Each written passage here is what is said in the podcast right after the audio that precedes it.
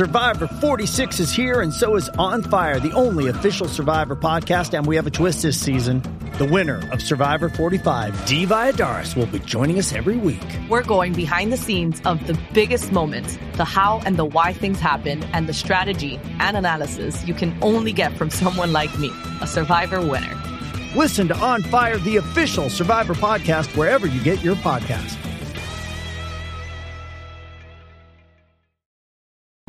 Does Monday at the office feel like a storm? Not with Microsoft Copilot. That feeling when Copilot gets everyone up to speed instantly? It's sunny again. When Copilot simplifies complex data so your teams can act, that sun's shining on a beach.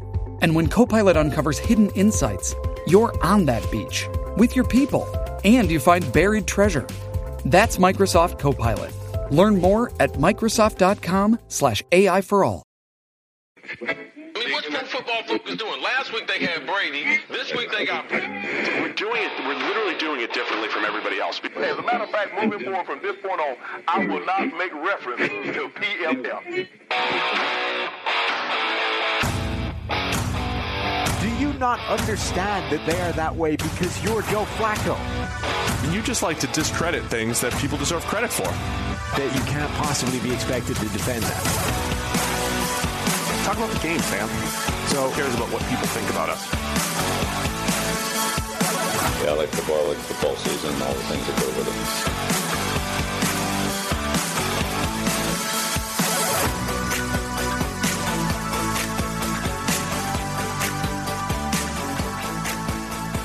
it. Welcome into the PFF NFL podcast. Steve Palazzolo back here with Sam Monson. Appreciate everybody being here on Monday morning, live on YouTube as always. How you doing, man? Good. You? Great. It's your last show for weeks. Yeah, a couple of weeks. Yeah, Yeah. like six shows. I mean, yeah. You've never missed that many in a row. It's like the first. You're you're almost Cal Ripken. Yeah. Iron Man streak. Well, that's because yeah, basically since moving over here, there's been no kind of vacation slash holiday time at all. now you just gone. Pandemic, sort of that in a large large True. extent. So you're gonna miss six straight shows or whatever it is. I've got some. Uh, I've got some plans. Yeah. With you gone, Okay. we do have Rick Spielman on the show. You're gonna stage a coup, take over, run this thing the way it should be run. Yeah, we'll do a bunch of monologues. I keep saying I'll have guests, but maybe it'll just you. be might be might just be me. You reading a book. Yeah. Yeah. All right. Let's see how that goes. No, it'll be me, Rick Spielman this this week. So, if anybody has any questions for uh, Rick Spielman, former GM of the Minnesota Vikings, uh, Gregg Rosenthal from around the NFL, we'll have our guy Trevor Sikkema in studio for a little uh, positivity on one show, and um, figure out the last couple along the way there. Um, before we get going, so we're going to do a charity drive for you throwing 60. We've had a few emails of people kind of giving their take on whether or not you can hit 60 miles an hour or not, Okay. comparing to their own high school days. We've I've seen an email for that. Our I've guy Brent Rollins messaged me on Twitter yeah, with his son, who is now 14. Now, at 14, he's got some heat, but at 12, he was throwing 62. If a 12 year old can throw 62, I can throw 60. yeah. I don't think I don't care how good the 12 year old is. I don't. I don't care. He can be the next. Who's the best pitcher in the in in baseball? He can be that guy at 12. I don't care. He's 12. 12 years old. That's all I care about. that's gas at six, at, at 12. I'm sure it is, but it's 12. If I can't outthrow a 12 year old, what's the point? We I mean, Albert Pujols, who's our age, I saw that. That was miserable looking. is out there. I mean, he didn't look like he was trying to throw that hard. He knows. He also to. doesn't look like he's our age. So Look, yeah, you and I are both carrying some extra poundage these days, right? We're not Albert. Albert looked older than he was when he broke in at whatever 21 years old or Right. whatever he was. So, you know, that's happened before. You know, my roommate added four years overnight once they discovered his real age. One time, went from 19 year old prospect to 23 year old. Uh oh, you're you're too old. Yeah. You're too old for a ball. So yeah, maybe maybe Pujols is 48, whatever he is, but he's still a major league pitcher or player No, yeah, yeah. off He's- the mound, throwing in the 60s. I mean, sort of. Like, look, he's some sort of legacy, you know. He's still playing.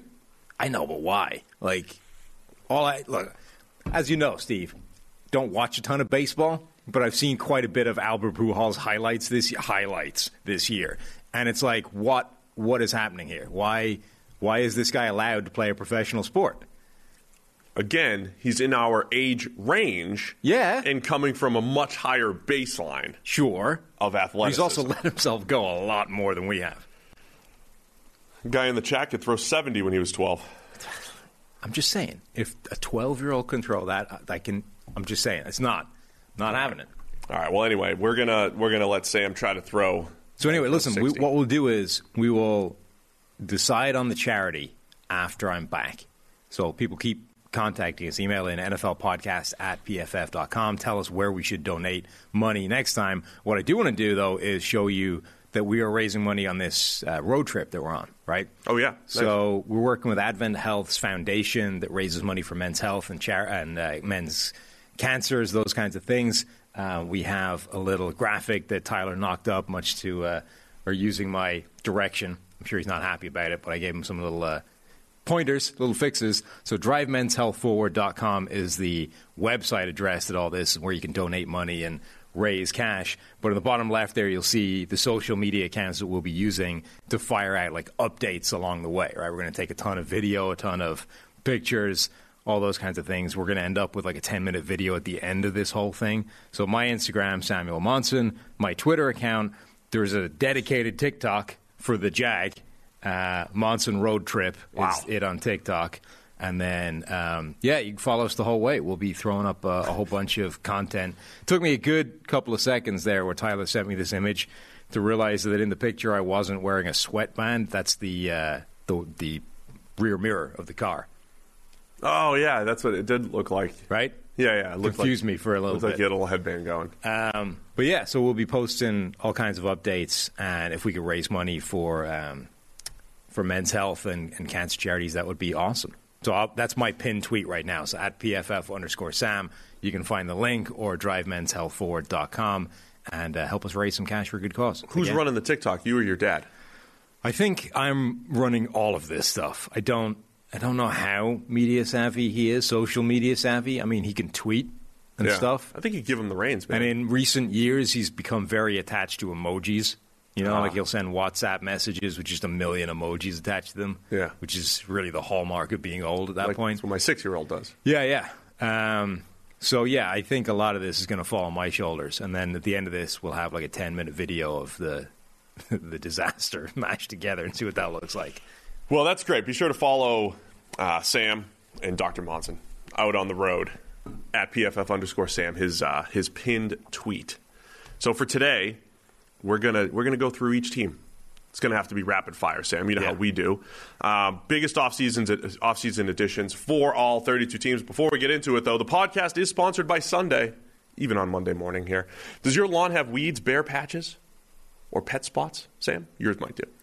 Sunday can help you solve these problems and more the easy way. They've got everything you need from fertilizer to seed, seeds to weed control, and it's all delivered right to your door. Sunday can help you grow a beautiful lawn without the guesswork or the nasty chemicals. Their custom plans include fertilizer and everything you need to easily care for your lawn so you can feel good with kids and pets around. I think I'm going to get after it this week. Finally going to apply this. I think the lawn's ready.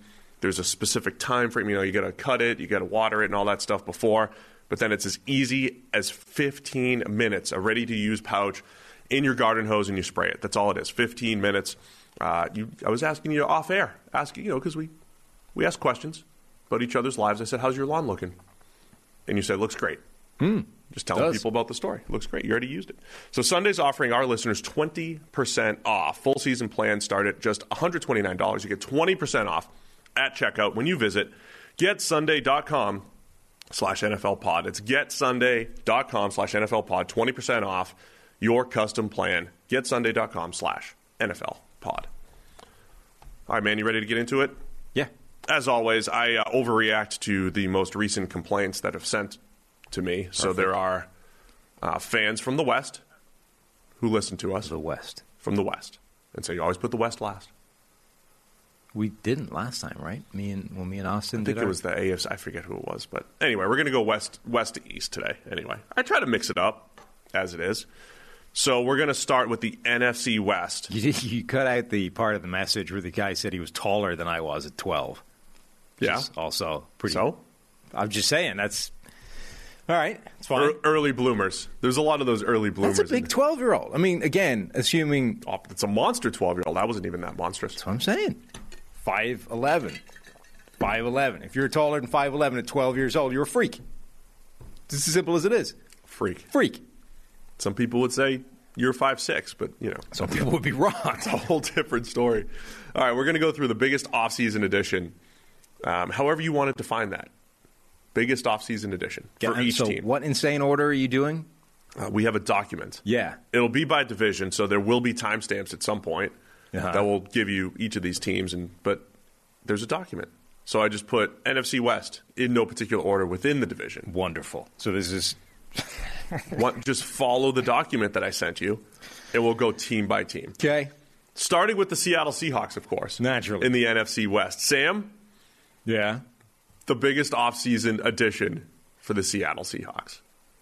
Good Um, answer.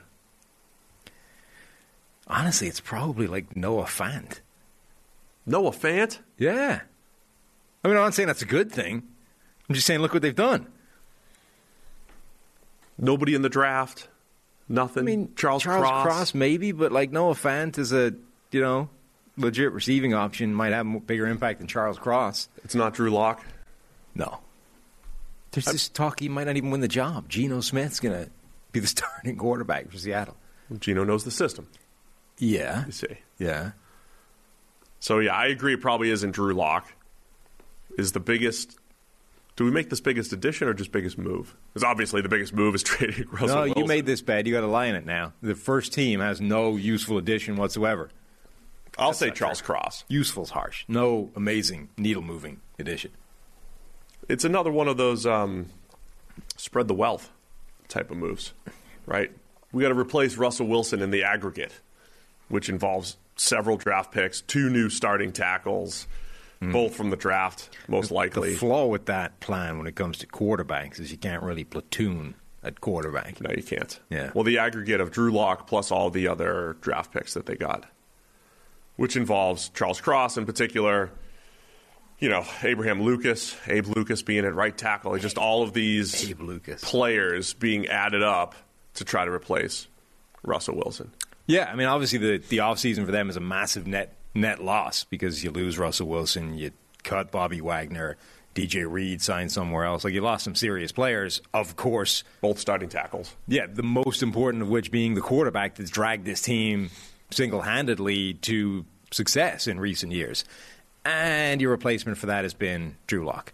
And, you know, Noah Fant, Shelby Harris, Austin Blythe, like a lot of people added, but I don't know that that can be anything other than a pretty serious step backwards. All right, so I'll go with Charles Cross as the biggest addition. All right. Because uh, he's their first round draft pick, number nine overall, top tackle on the PFF draft board. And uh, with other teams, it's going to be more obvious. With Seattle, it does feel like, even though, you know, I didn't mind, I liked their draft.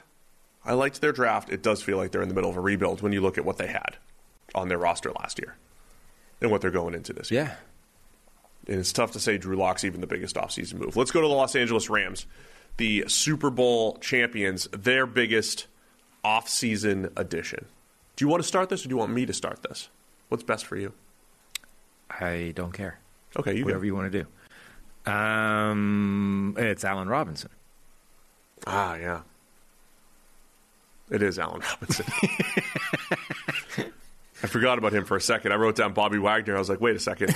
they did some other stuff too.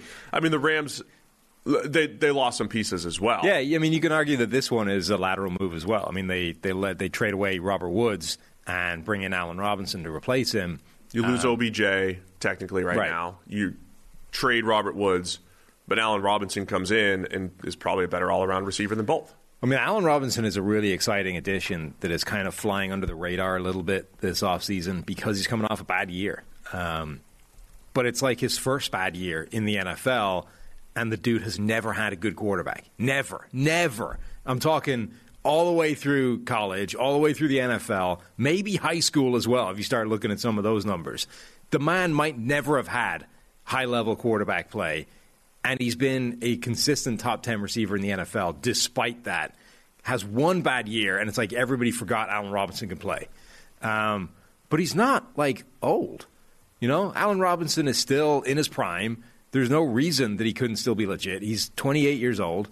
Um, and he now goes to a team whose offense is cooking, who just had a quarterback who took the team to the Super Bowl uh, in the postseason. I, this should be a really exciting addition.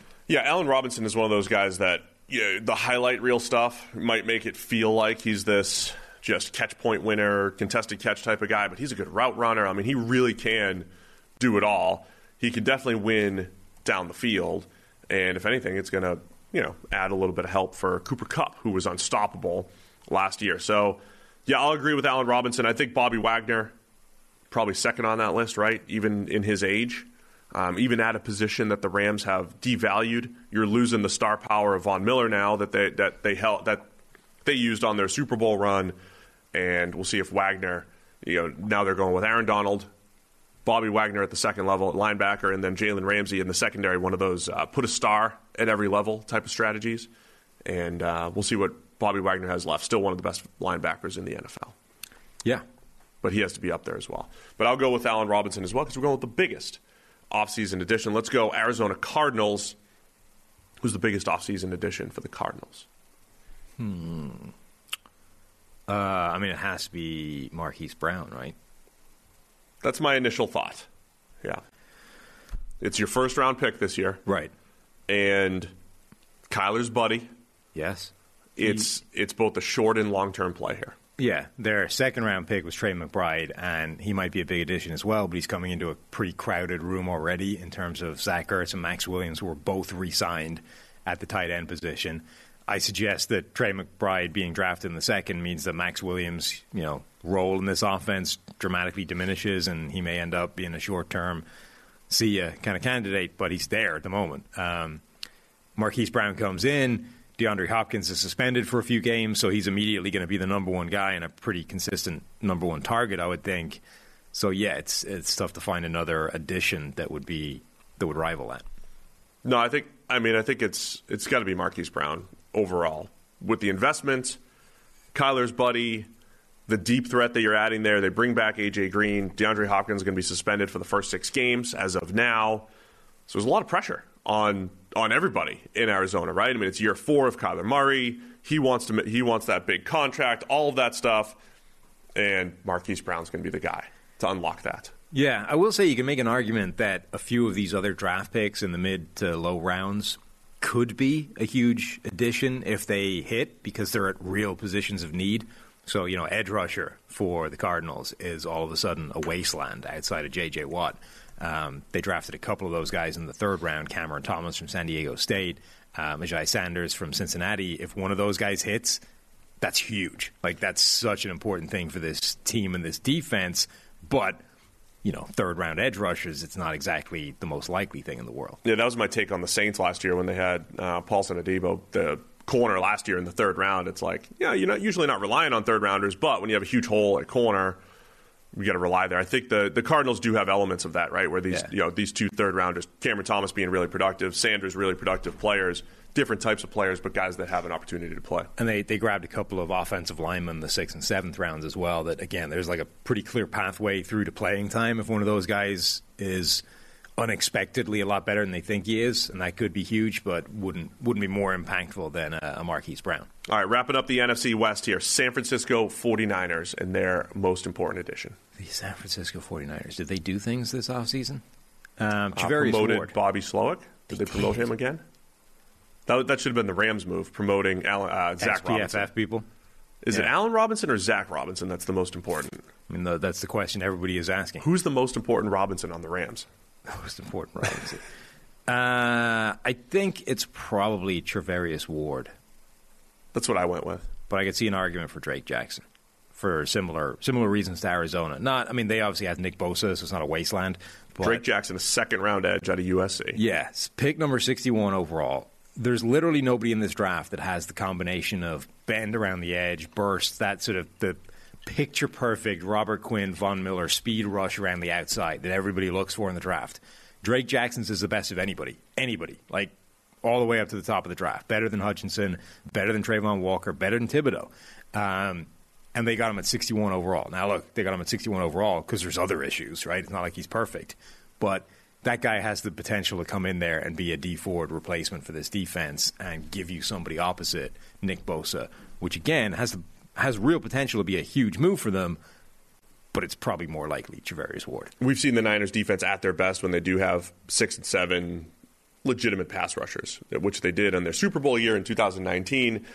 But I'm definitely going to go. I'll, I'll go with Charvarius Ward as well. Again, a guy that was sneaky good, man, for, for years with the Chiefs. You know, the size, physicality to play press man. I think he adds a little bit of flexibility to what they can do in the secondary. And the Niners haven't really invested a ton at corner over the last couple years, right? They got Richard Sherman kind of on the cheap, and every year we're like, hey, you know, they're going to do enough at corner. They're going to, and they get by.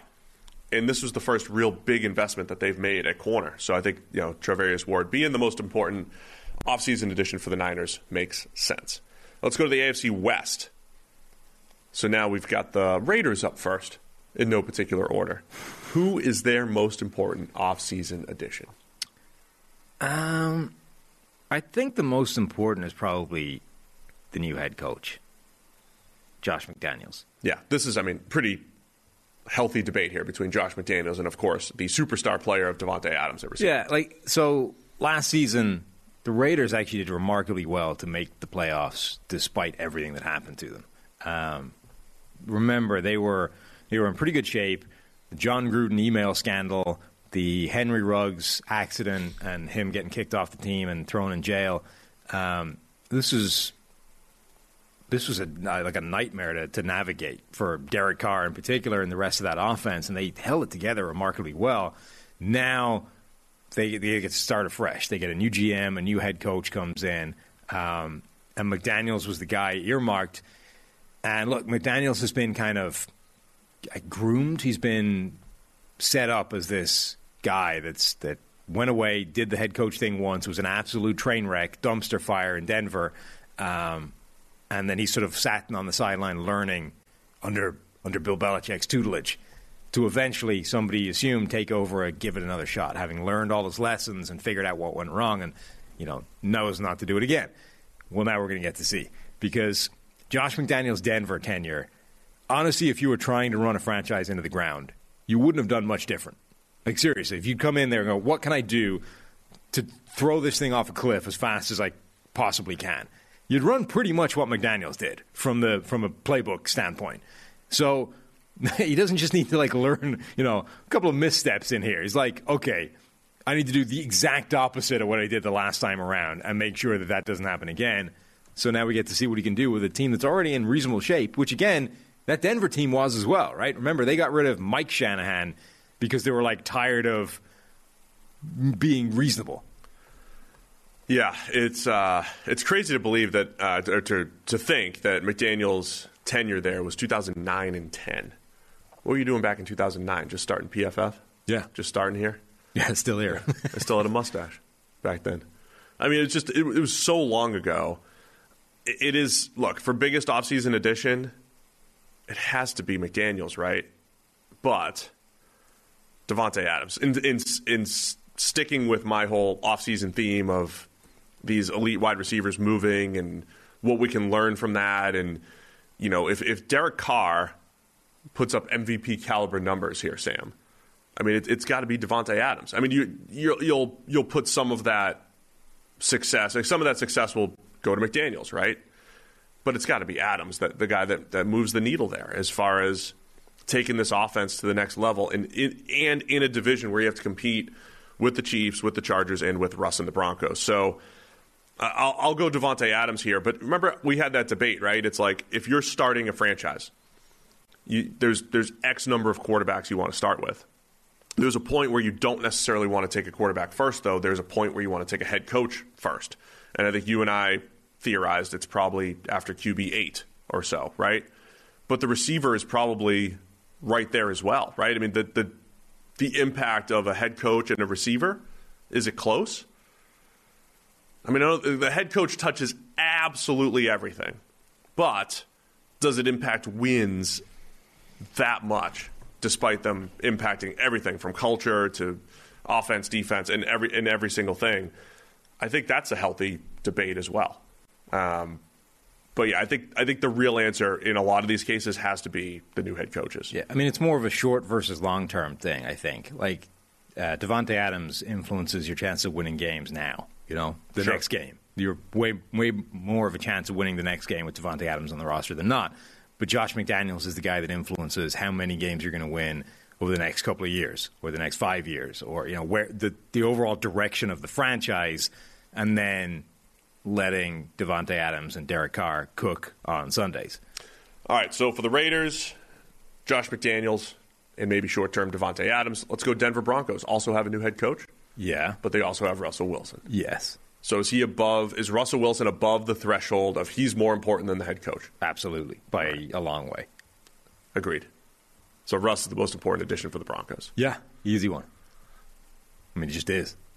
It's Russ. There's nothing Nathaniel Hackett was going to do with this roster. No, the only thing that To Nathaniel Hackett could do things. was to woo the quarterback, right? We thought it might have been Aaron Rodgers when they signed uh, Nathaniel Hackett in the first place. Oh, connection to Rodgers. Is he going to be the guy that gets him over? And then Rodgers ends up signing, signing his extension with Green Bay, and the Denver ends up getting Russell Wilson. Like, Nathaniel Hackett's role was a conduit to the quarterback. It, like, that's how important the quarterback was. And, and again, we've seen Tom Brady has uh, gone on and won without Bill Belichick. We've seen Peyton Manning go on and win. We've seen Aaron Rodgers go on and win. Like there, you're when you're above a certain threshold at quarterback, you're probably more important than the head coach.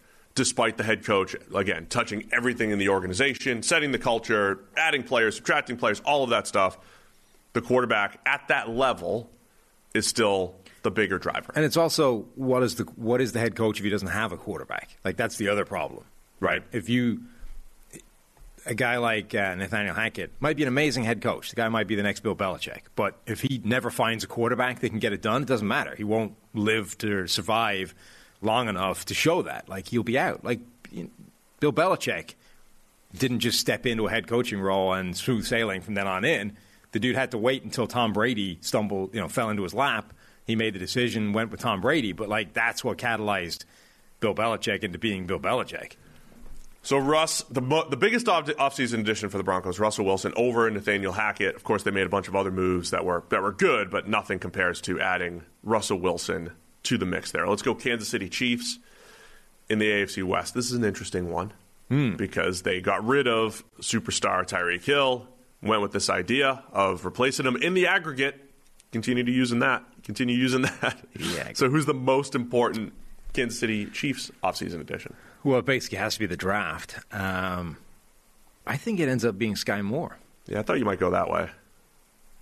I mean, Sky Moore, I, I, their entire draft was value picks. Now, you know, if you listen to the conversation we had with Dr. Eric Eager of the forecast, there is an extent to which that might be a just a a fallacy. Uh, gen, you know, generally the idea that there is value and that just anybody.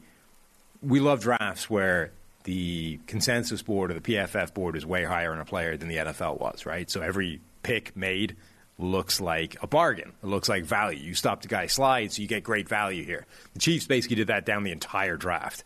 So they were one of the, everybody's favorite drafts because everybody was higher on those players in the NFL.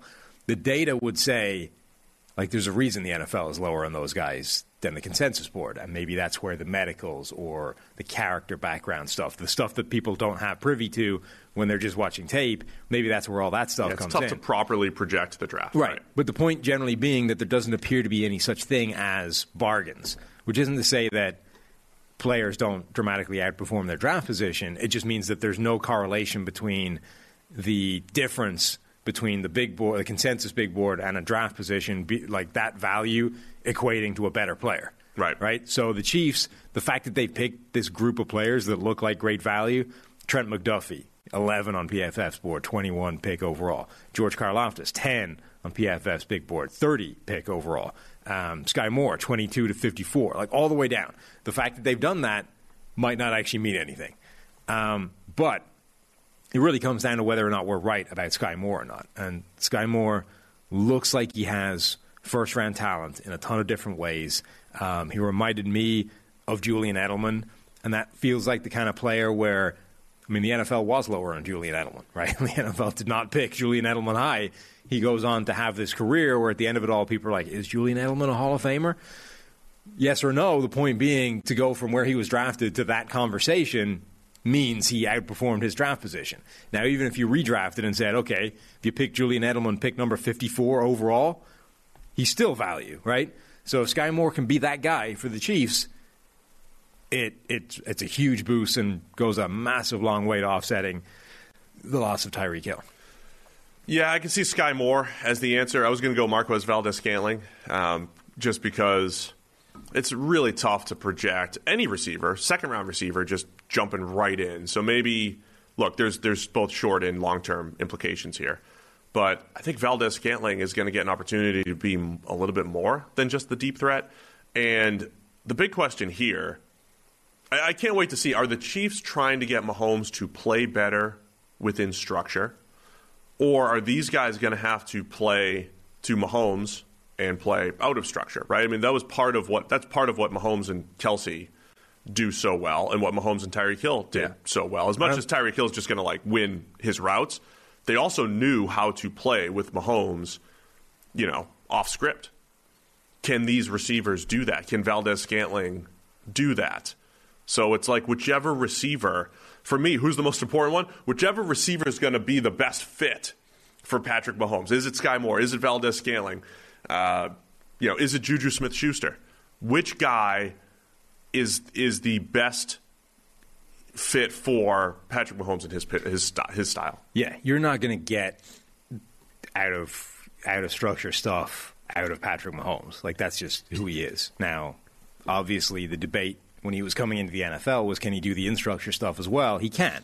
So Yeah, he's done like- that very well. Right. So it's not like he's just that guy. But if you take that away from him, you are cutting off a giant percentage of what makes him Patrick Mahomes. And what made, you're right, the, the connection that he had with Tyreek Hill and with Travis Kelce in particular, it's so insane. When you watch the play break down, the way those guys are able to immediately go to where Patrick Mahomes knows they're going to be and find space. It's also one of those reasons where when they lose a player in the receiving corps, it doesn't work quite as well because everybody has to shift roles. Nobody's quite sure where they're supposed to be in those situations. Not like it's not like they don't know their role on a play. You know, they know the route they're supposed to be running, they know where they're supposed to be. But it's when that happens, right? When Mahomes rolls right randomly. Like, well, now because the rules are different once you have to Yeah, start. you could go back to the left because he'll throw a cross body. Right. Once you have to start adjusting your route and, and um, scramble drill stuff, everything changes. So if you don't know that down, it, it causes problems. So they are going to need guys, I think, that can mesh with with that, and it's very difficult, I think, to get an idea of whether that's going to work or not without seeing it. It's going to be a fun year watching Mahomes play with a different group of players.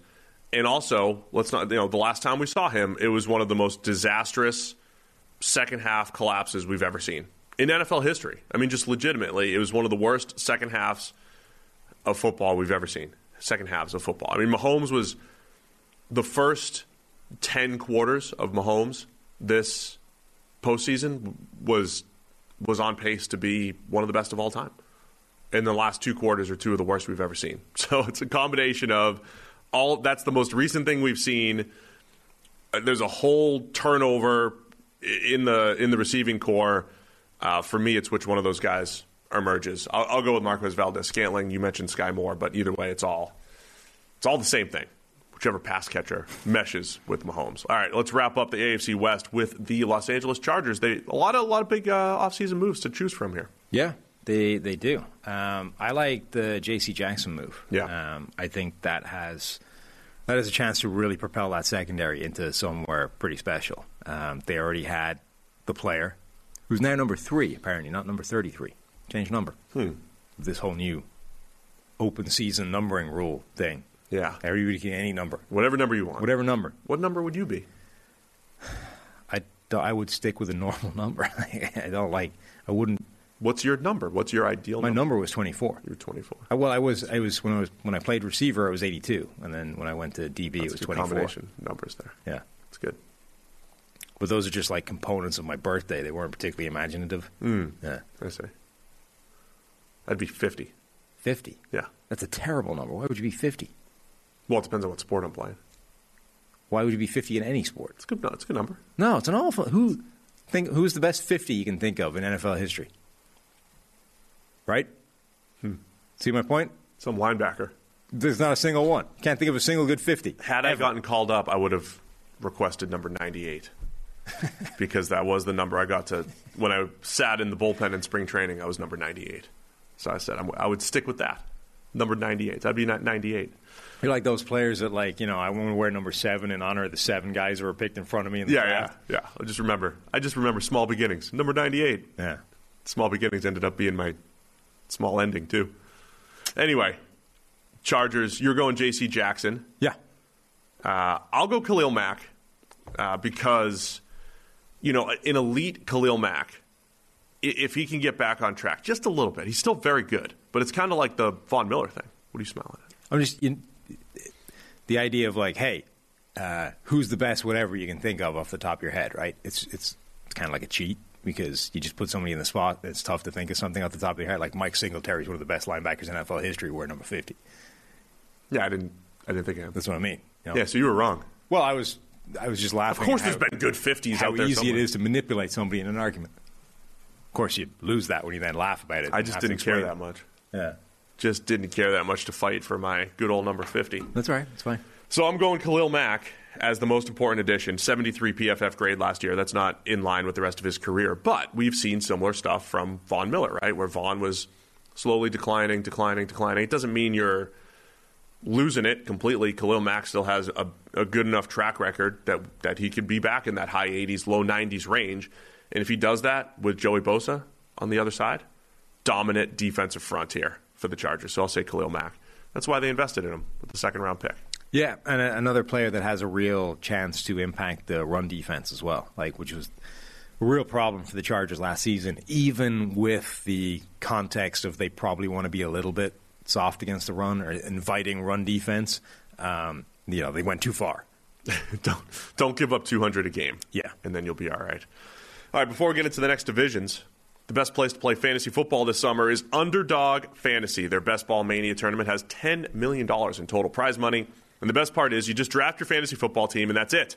There's no waivers, no trades, no in-season management. Underdog gives you your best score each week of the season. The highest scores at the end of the year win. So this is a great time to get in and get your draft done because the champion of Best Ball Mania last year drafted in June. So there's no time like the present. Join Underdog and take your shot at a million dollar draft. Plus, Underdog is going to double your first deposit. That's right. They're going to double your first deposit up to $100 when you sign up with promo code PFF. Also, if you play 10 of those dollars using promo code PFF, you get a free PFF subscription. That's right. What an unbelievable deal right here as we head into the summer. So, what are you waiting for? Head to UnderdogFantasy.com or the App Store. Play $10 with code PFF and draft your best ball mania team today. So, you play a great fantasy game, you get a free PFF subscription, and uh, you just set it and forget it as far as your lineup goes. I love it. So, go check out UnderdogFantasy.com or go to the App Store. Promo code, of course, is PFF. All right, let's go to the NFC South. We're on to the Souths now. Mm-hmm. Uh, Tampa Bay Bucks up first in the random list that I made. Yeah, of course. Of Who's course their most important offseason addition? Tom Brady? I was going to say, am I allowed to say Tom Brady? Well, I mean, they they they wooed a They added him from a point where he wasn't on the team. wooed a quarterback out of retirement. Yeah, he was he was not on the team. He had retired. He was busy watching Manchester United play in England, and then it's like, oh, he's back. Yeah. So they got him back. They that's an addition. Therefore, Tom Brady. No, Feels cheating. not allowed. Okay. Um, I will Todd go. Bowles counts, even though he's been there. Elevating Todd Bowles to head coach. Is that an addition? Yeah, because you're adding him to a different, you're elevating him to a different role. I'm not adding. I mean, if I say it that way, you're adding him from defensive coordinator to he, he moved offices. Can't add somebody from something to something else. Like that doesn't work. He's already there. Biggest offseason elevation. Um, Quick, Tyler, rename this thing offseason addition slash elevation. I will go with Luke Goedeke, the Central Michigan player, offensive lineman they drafted in the second round Second rounder. because that the the hole on the offensive line, you know, Brady retires immediately. Ryan Jensen resigns. Um, but they lost both guards. Alex Cappa to free agency. Ali Marpet retired. They couldn't get him out of retirement. So that had the potential to cause problems on that offensive line. Which okay, Brady's got lightning fast release, and they've got good players there. But you really don't want to have a couple of holes emerge on an offensive line with a, an ancient quarterback and um, the potential issues that can cause. A guy like Goedeke, and when they were drafting in the first round, they traded out of it because there was that run on guards in the first round. The guys presumably they were looking for, the Zion Johnsons of the world, were not there. They trade out, and they end up getting Luke Goedeke lower down the second round. But that's the, they're going to need him to start. Like that's the guy who come, needs to come in, be good, and solidify that spot. No, I think that's fair. I mean, they when going into the draft, we knew they they had a spot to fill. So Goedeke being that guy, uh, I think makes sense. I was going to go with Russell Gage, uh, just because he's their he's their third wide receiver now, right? And they invested in him in the offseason, almost ten million a year, and you know it's part of what went wrong last year was Chris Godwin getting hurt down the stretch. The poor game that they had against the Saints, both Godwin and Evans went down in the same game. And last year at this time, we said, look, if the Bucs aren't going to make it, it's going to be they lose some sort of depth at receiver, secondary, maybe offensive line, and Russell Gage helps mitigate that. Right when he's on the field, it's like wow, Russell Gage, their third option, pretty solid, one of the best third options in the NFL. And if guys get hurt, you feel a little bit better about him stepping in than say a Tyler Johnson, a Breshad Perryman, a Scotty Miller, the other guys that they have rounding out that roster. So I like the Russell Gage investment. Goedeke makes sense though too because don't want to have any holes up front as far as the offensive line goes. How about the Atlanta Falcons? Their biggest offseason addition. Um, They've added a lot of big ones, size wise, at receiver in particular. They have. Uh, I'm just fascinated by this strategy of, of just monstrous pass catchers that they have. That's going to be fun. Hmm. The one, obviously, that has the potential to move the needle the most is if they end up hitting on Desmond Ridder. Um, you know, they, they bring in Marcus Mariota. It's a stopgap, right? He's there to just make sure they have some sort of viable quarterback play until they figure it, until they clear the dead cap hit for Matt Ryan in particular, um, and they can sort of actually spend some money next season. But for now, he's just there to keep the lights on, keep things ticking over. But Desmond Ridder, third round pick, like this was a guy. I don't know what to make of the quarterbacks this year. Right? Nobody loved them, but we all assumed they would kind of go in the first round anyway, two or three of them at least. And they didn't. We got one. We got Kenny Pickett in the first round, and people thought that was overdrafting, and then nobody else until the third. So, what do you do with those quarterbacks now? Do you say, well, this is just who they are? They're not good. Forget about them because third round picks typically don't pan out. You you know you, you hit every now and again. A Dak Prescott shows up and it's like, "Whoa, we just we just missed," and immediately you knew it, right? Russell Wilson, same thing. These are guys that win that job in training camp, right? Ridder could be that guy. Ridder could come in, look ready day one, and immediately is pushing Marcus Mariota for that starting job. And if that happens, like nothing the Falcons did this offseason in a good offseason will affect it as much as that. Like if Ridder is good. Ridder isn't good, like it's irrelevant. He's just a backup. Barely hear his name from here on in.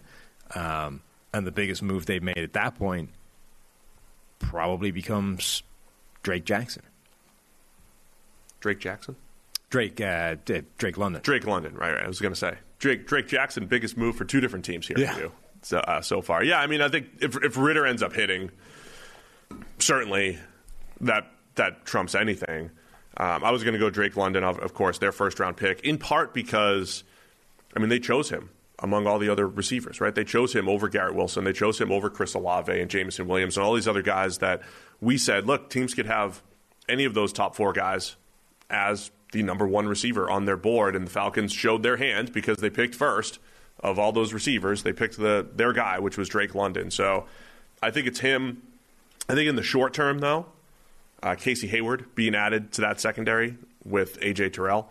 If you if you're just talking some short term improvement, what Hayward added uh, last year with a 76 grade coming back and being one of the, the highest graded corners once again after a down year in 2020.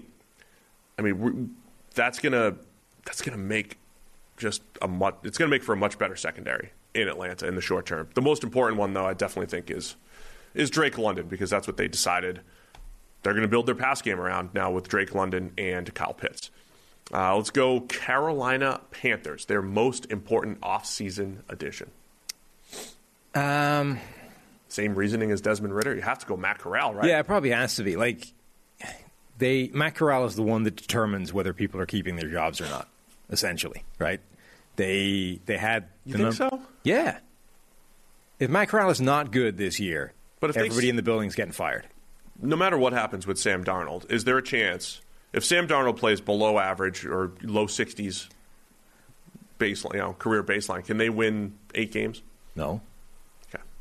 It's I mean Matt Corral. The only chance that the people currently in charge are still in charge next year is if Matt Corral is good, and good kind of quickly. Interesting.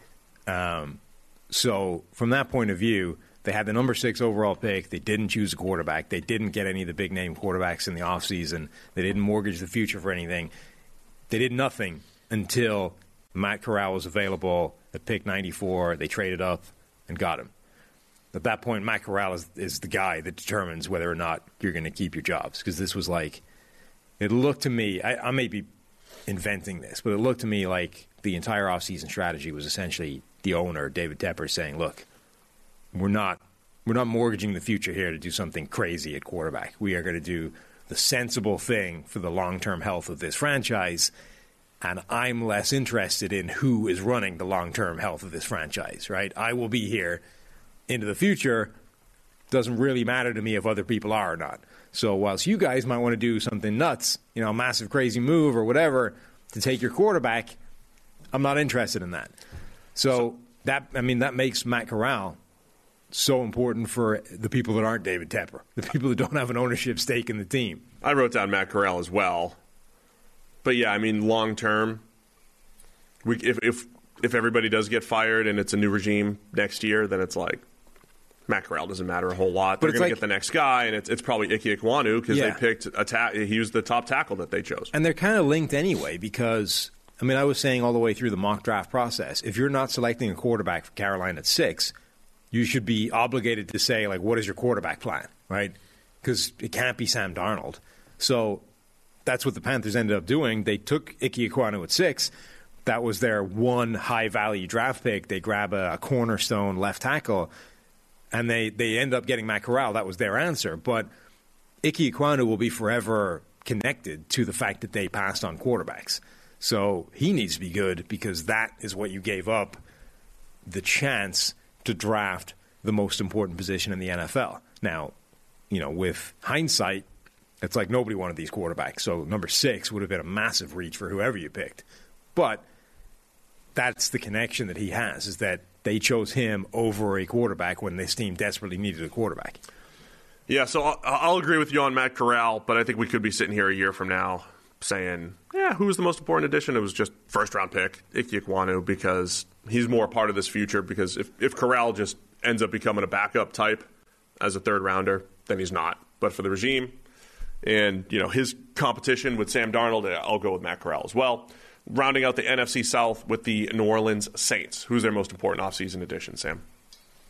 So I can't go with uh, the new head coach. It's not the most important elevation here. no. Right, correct. It's not him because he was only elevated, not It's not Dennis Allen. no. It wasn't wasn't added. Was already there. Yeah. Can't be can't be him. Just switching offices doesn't count. Um, it's probably Chris Olave. This is getting pretty repetitive in terms. Yeah, it's their number one pick. Um, Olave because This is a of, great show. What are you talking about? Olave because of how much they gave up to get him. Now, I would argue you can kind of separate that out a little bit and compartmentalize it and use the best ability of your cognitive dissonance to ignore a lot of the value you gave up. But if you Does- do, take it in the whole. Does Jameis like Jameis should count here, right? God, that's a terrible turn of phrase. Take it in the totality. The take a holistic view of it as opposed to you know.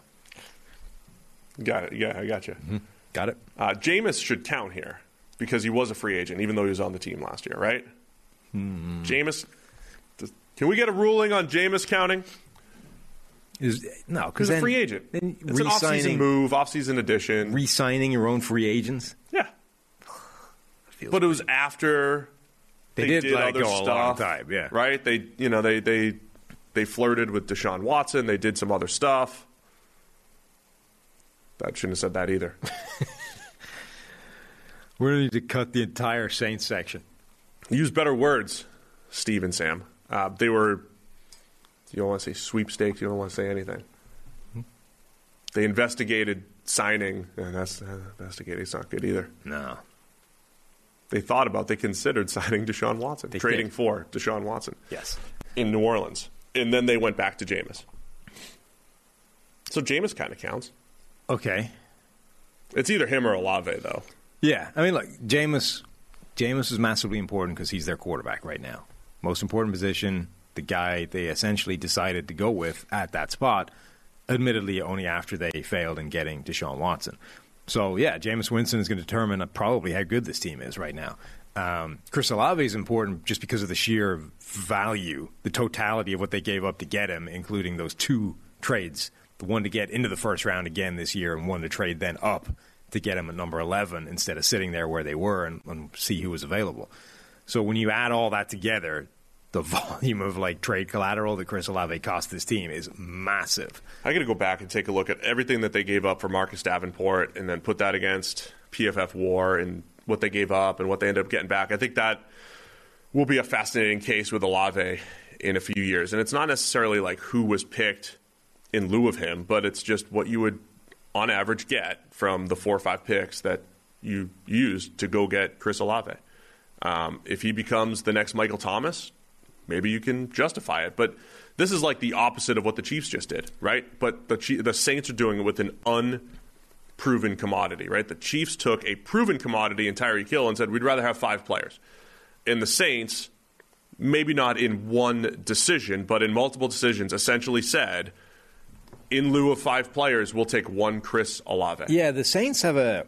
So the flip side of that idea of there's no such thing as value was there are there is such a thing as reaching, right? Like if you're if you're doing the Mike Mayock draft every year, where you're like, I'm taking a guy 20 spots higher than everybody else has him, you're going to be wrong because the, the again the data says so. There is when when it's one data point, right? The other way, at least 32 teams, 31 teams are passing on a guy before you take him.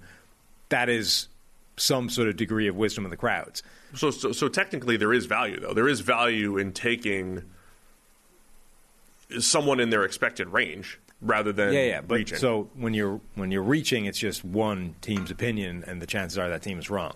The Saints are interesting because they typically don't reach on players; they just trade to get that guy in his right range. So you're essentially you're not taking a guy, you're sticking to the consensus uh, opinion on a guy, but you're making the same. Um, you're making the same logical leap in terms of I like our ability to evaluate this guy's talent better than everybody else.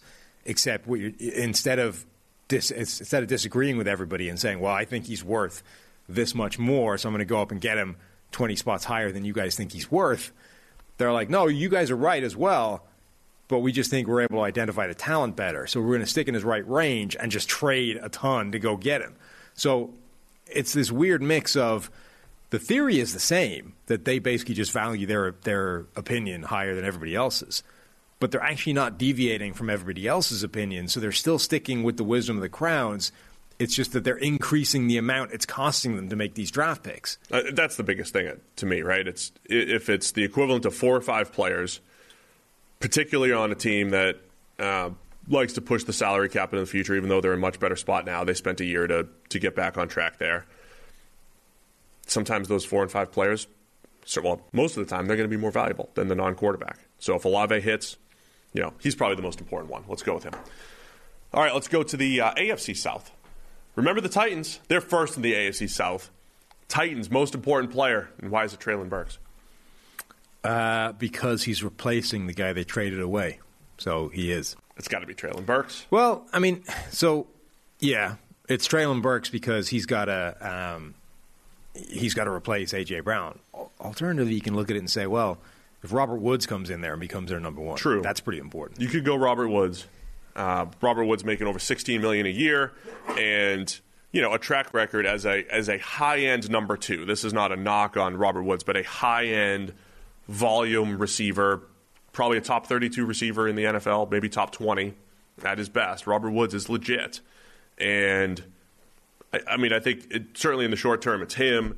In the long term, though, I mean, you could argue that J- Traylon Burks has high upside, right? I mean, there's a there's there's game speed that maybe didn't show up in the 40. There's there's ball skills. There's a lot to him. The, the Titans continue to add these. Uh, last year was Caleb Farley. A couple years ago was Jeffrey Simmons. They're adding these high ceiling type of players. So I, I'll go Traylon Burks is the most important one, but Woods certainly could trump that for this year because he probably comes in as the number one target here for I mean, Ryan Tannehill. Burks also has that. He fits into the mold of you know the dudes thing. Like he's got the kind of ability to just take over a game and just and wreck players that aren't as big, strong, and fast as he is. As much as okay, the forty time versus play speed thing. I mean, he's his play speed is faster than his forty time, whatever the forty time is. Um, so there's not that many guys that can live with that level of physical, uh, just physical tool set. Um, and that was the same with AJ Brown. That's been the same with Derrick Henry. Like those are the guys that they've been relying on to carry this team. Burks has got more work to do. It's not as easy to find a role for him as it was with AJ Brown, but he has that ability to take over a game just from a physical standpoint. All right, let's go. Uh, so I agree. Traylon Burks trying to replace AJ Brown. Jacksonville Jaguars most important offseason addition. Uh, I mean, it's probably Travon Walker, given the number one pick debates. Um, Jacksonville had the number one overall pick in the draft. That, for most teams, doesn't I, come along that often. Are you choosing him over Doug Pederson? So, Doug Pederson's, yes, because Doug Pederson's importance is simply not being Urban Meyer. Oh, I mean that's that's that's pretty important. But that's more that's the biggest subtraction, not addition. It's addition by subtraction. The act, the fact that it was Doug Pederson is almost irrelevant to. Yeah. Uh, so yeah, I mean you want to be better than Urban Meyer, and you know most most hired head coaches will be historically. And that didn't even like happen during the offseason.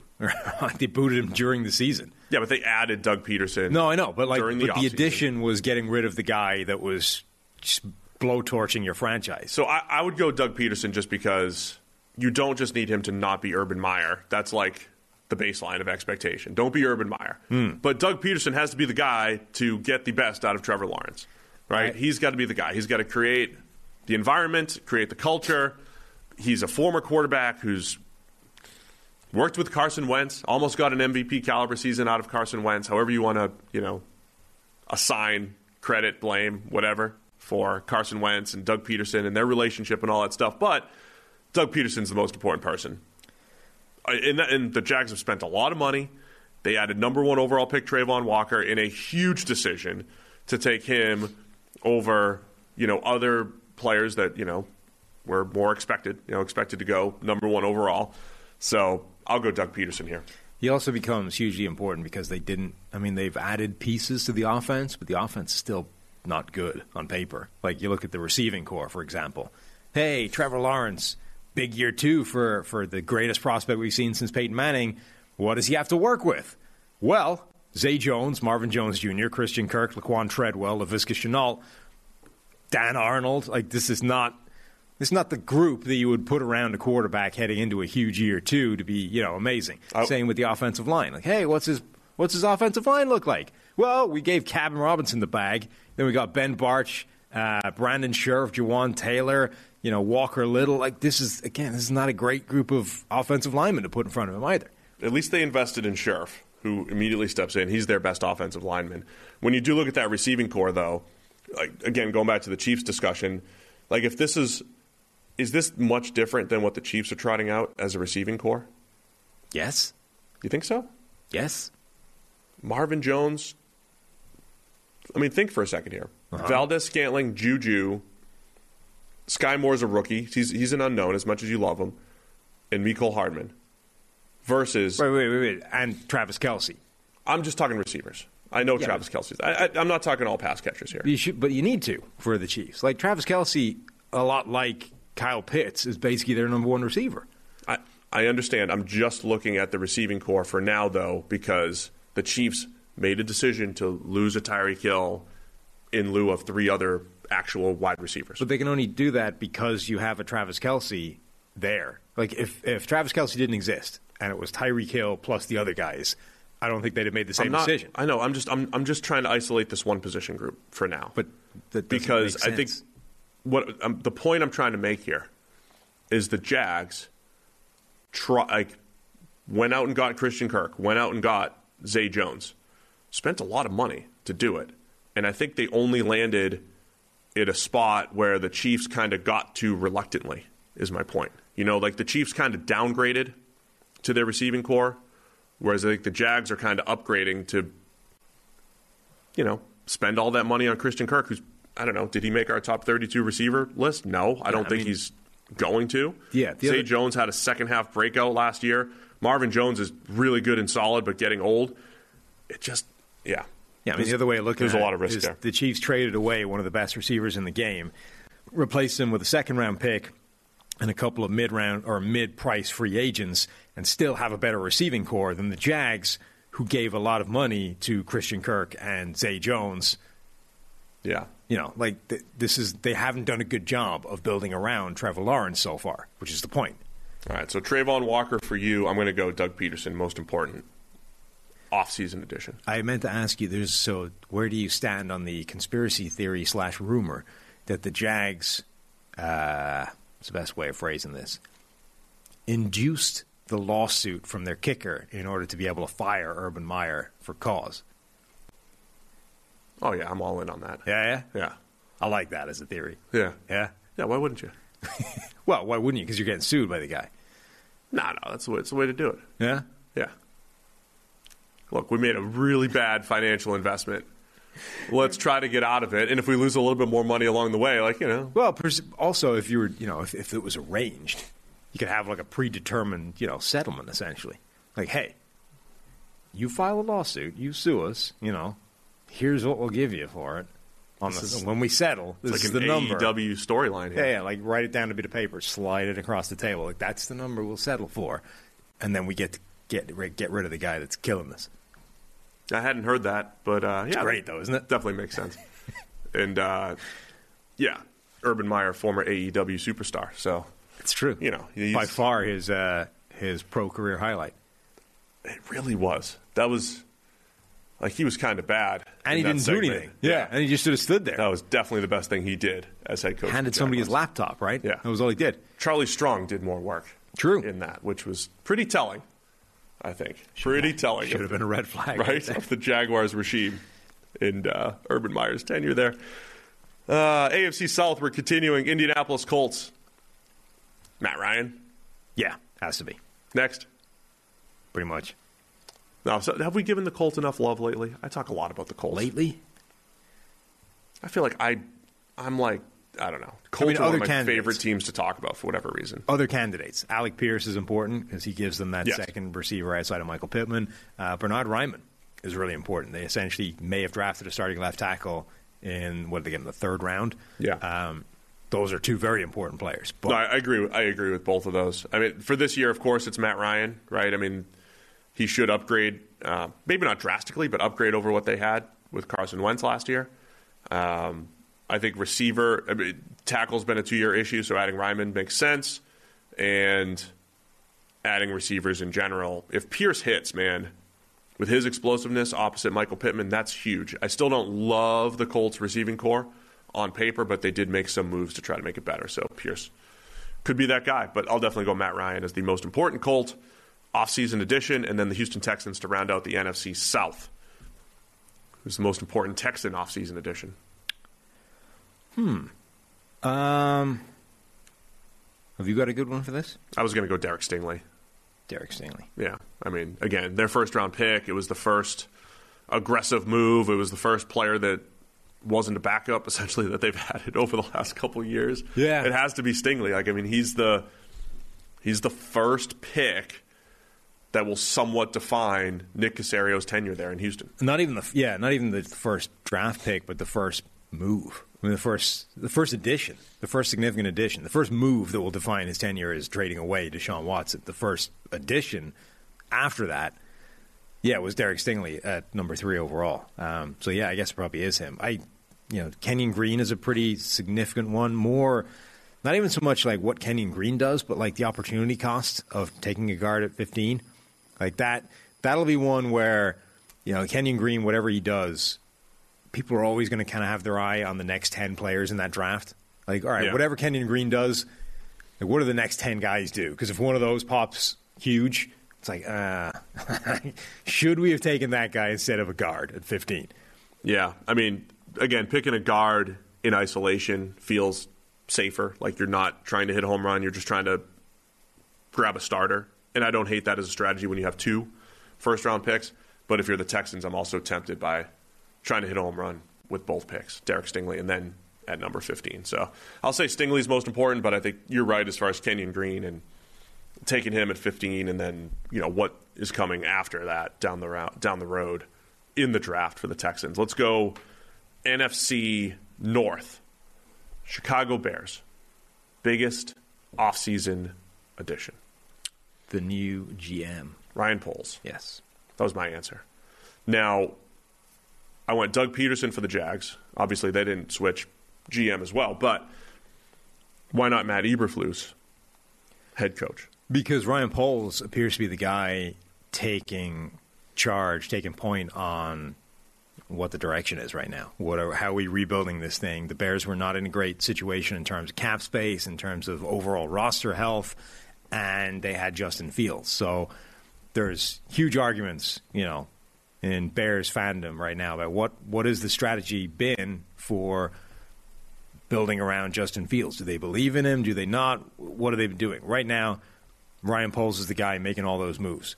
He has been the one determining where we've been allocating resources, where we've been um, putting the small amount of value picks that we have. So far, they haven't been a ton around Justin Fields. Completely agree. It's Ryan Poles. They they did draft 11 times. They came in low on draft capital, maneuvered the board quite a bit. I know six of those picks were in round six and seven, but it's the it's the type of thing the Bears need to be doing right now, right? I mean, a lot of the offensive linemen that they took were late. If you hit on a couple of those, credit Ryan Poles, right? I mean, you're you're taking this roster that had, as you just mentioned, cap issues, talent issues, and trying to trying to get it, get it back on track. I think that all comes down to Ryan Poles. I would take if they had hired an offensive head coach. I think the narrative would be more, hey, it's the offensive head coach, right? If they had hired Doug Pederson, it's like, well, Doug Pederson's got to be the most important guy because he's going to be sitting there with Justin Fields. Right. We don't know what that really looks like for um, for Fields right now with Eberflus taking over. Um, so it's going to be the overall roster construction. So I agree. It's uh, Ryan Poles' most important offseason addition for the Bears. Yeah. I Yeah. Agree. Good. Were you looking for more? No, that's it. Okay. Who do I have next on the list after the Bears? Minnesota Vikings. Who's the most important offseason addition for the Vikings? So I would have said Kwesi. Um, you know, if you just sort of gave me the moves and Don't do it. on paper. Don't do it. Uh, uh, you know, randomly, like you fire Rick, Fiel- Rick Spielman, you fire Mike Zimmer, you bring in Kwesi. Well, that signifies a complete change. That's, Soon- that's by far the most important thing. Soon to be friend of the show, Rick Spielman. Yes, but given the moves they've made since they did that, I think it's actually Kevin O'Connell. Are you implying Kwesi's a uh, puppet GM? No, not at all. Okay. But what I'm applying is that the moves they've made since firing Spielman and hiring Kwesi have been very much from the same playbook. They've been stay the course. They've been don't do anything dramatic. Let's just keep going. And the difference, therefore, has to be in the coach. Like if the GM isn't making a lot of moves that are different from the old GM, then everything comes down. If you want to change from where you were last year, the guy that needs to make that happen is the head coach. Is changing from Mike Zimmer to Kevin O'Connell. A, you're going from defense to offense, but B, you're also going to be jumping on board this idea of hey, the Sean McVay tree is the thing that's cooking. All those disciples are having success. He's the guy that needs to propel this forward. Man, yeah, interesting case. I I, my, I would lean with Kevin O'Connell. That's fine. Um, I think in part because now you're getting into the um, the McVay branches, man. You got Brandon Staley's out there, Kevin O'Connell's out there. Maybe Zach Robinson has a job as a head coach in a couple of years. But the McVay branches are starting to, uh, you know, find their way around the NFL. Does McVay get his own tree, or is it all still Mike No, he can't have his own tree, right? It's Mike Shanahan's tree. When do you start a new tree, or does it always just keep branching off? Because you can always like almost. It's going to be like a big branch, though. Like Kyle Shanahan's going to have his own branch, and then McVay's going to have his own. Because we're still tracing people back to like Bill Walsh and you know even before that, like Sid Gilman and stuff. So at what point do you be like, no, this is all like the Shanahan tree, right? I mean, Shanahan goes back to Bill Walsh, right? This is. I think so. So technically, this is all part of Bill Walsh's tree. It's not, not even Shanahan's tree. He doesn't. It's not his tree. I mean, at He's some just point, the entire tree. NFL is Bill Walsh, and it's like, all right, what are we even separating here? Well, even Maybe Bill Bill Walsh- Walsh isn't that good. He's Bill produced Walsh all these terrible back, coaches. Doesn't Bill Walsh go back to like Paul Brown or somebody like? It's all Paul Brown. So when do you when do you start a new tree versus just a branch off the old tree? Whenever you want. Because it feels like we did that quietly with Shanahan, right? And it's only now that I've re- remembered that he was part of like somebody else's coaching. It's whenever you want. Uh, but Zac Taylor's out there. You know, is Zac Taylor uh, successful? Just went to the Super Bowl. I mean, yes. Was it Joe Burrow? So seeing Kevin O'Connell, new system in Minnesota with some decent pieces there. I'll go Kevin O'Connell because it's, um, but it's really him and Kwesi together. I liked you know Kwesi's press conference saying he was before they hired O'Connell, he was looking for a coach to partner with him. Right? They are working together in this whole thing, and that that, that could just be talk. But it is so crucial. The head coach, the GM, working together. It does seem like that's how the Vikings are going to operate. So uh, I'll go both. Kwesi and O'Connell working Okay. together. Both. You like you got to pick one. It's not right, I'll go O'Connell because uh, Rick Spielman's coming on the show this week.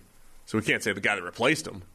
No, you could. That's how you, you big him up. You're like, oh, the, the guy that replaces Rick. I mean, that's the most important. Like, what shoes to step into. True. Rick did a great job there, Right. for the most part. Above average work in Minnesota, which is That's how- good in most that's lines how of you work. should lead off the interview. He was a top 10 to 15 GM. Congratulations on an above average overall career. I mean, if you're if there's only 32 roles of what you do in Uh-huh. the world, and you're in the top half of that in the world, it's pretty good. Yeah. Get you fired sometimes, but it's pretty good. Pretty good. All right, Green Bay Packers. Most important offseason edition.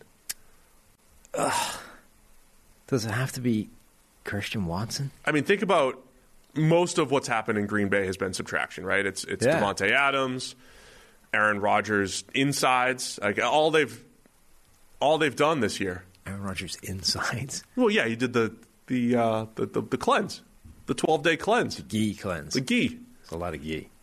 Everything about Green Bay has been flushing out the old Yeah. this offseason.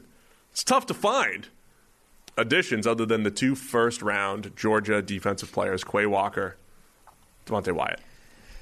Yeah. Um, I mean, Quay Walker's important again for opportunity cost. You grab a guy like that, pick 22 overall. What could you have had instead?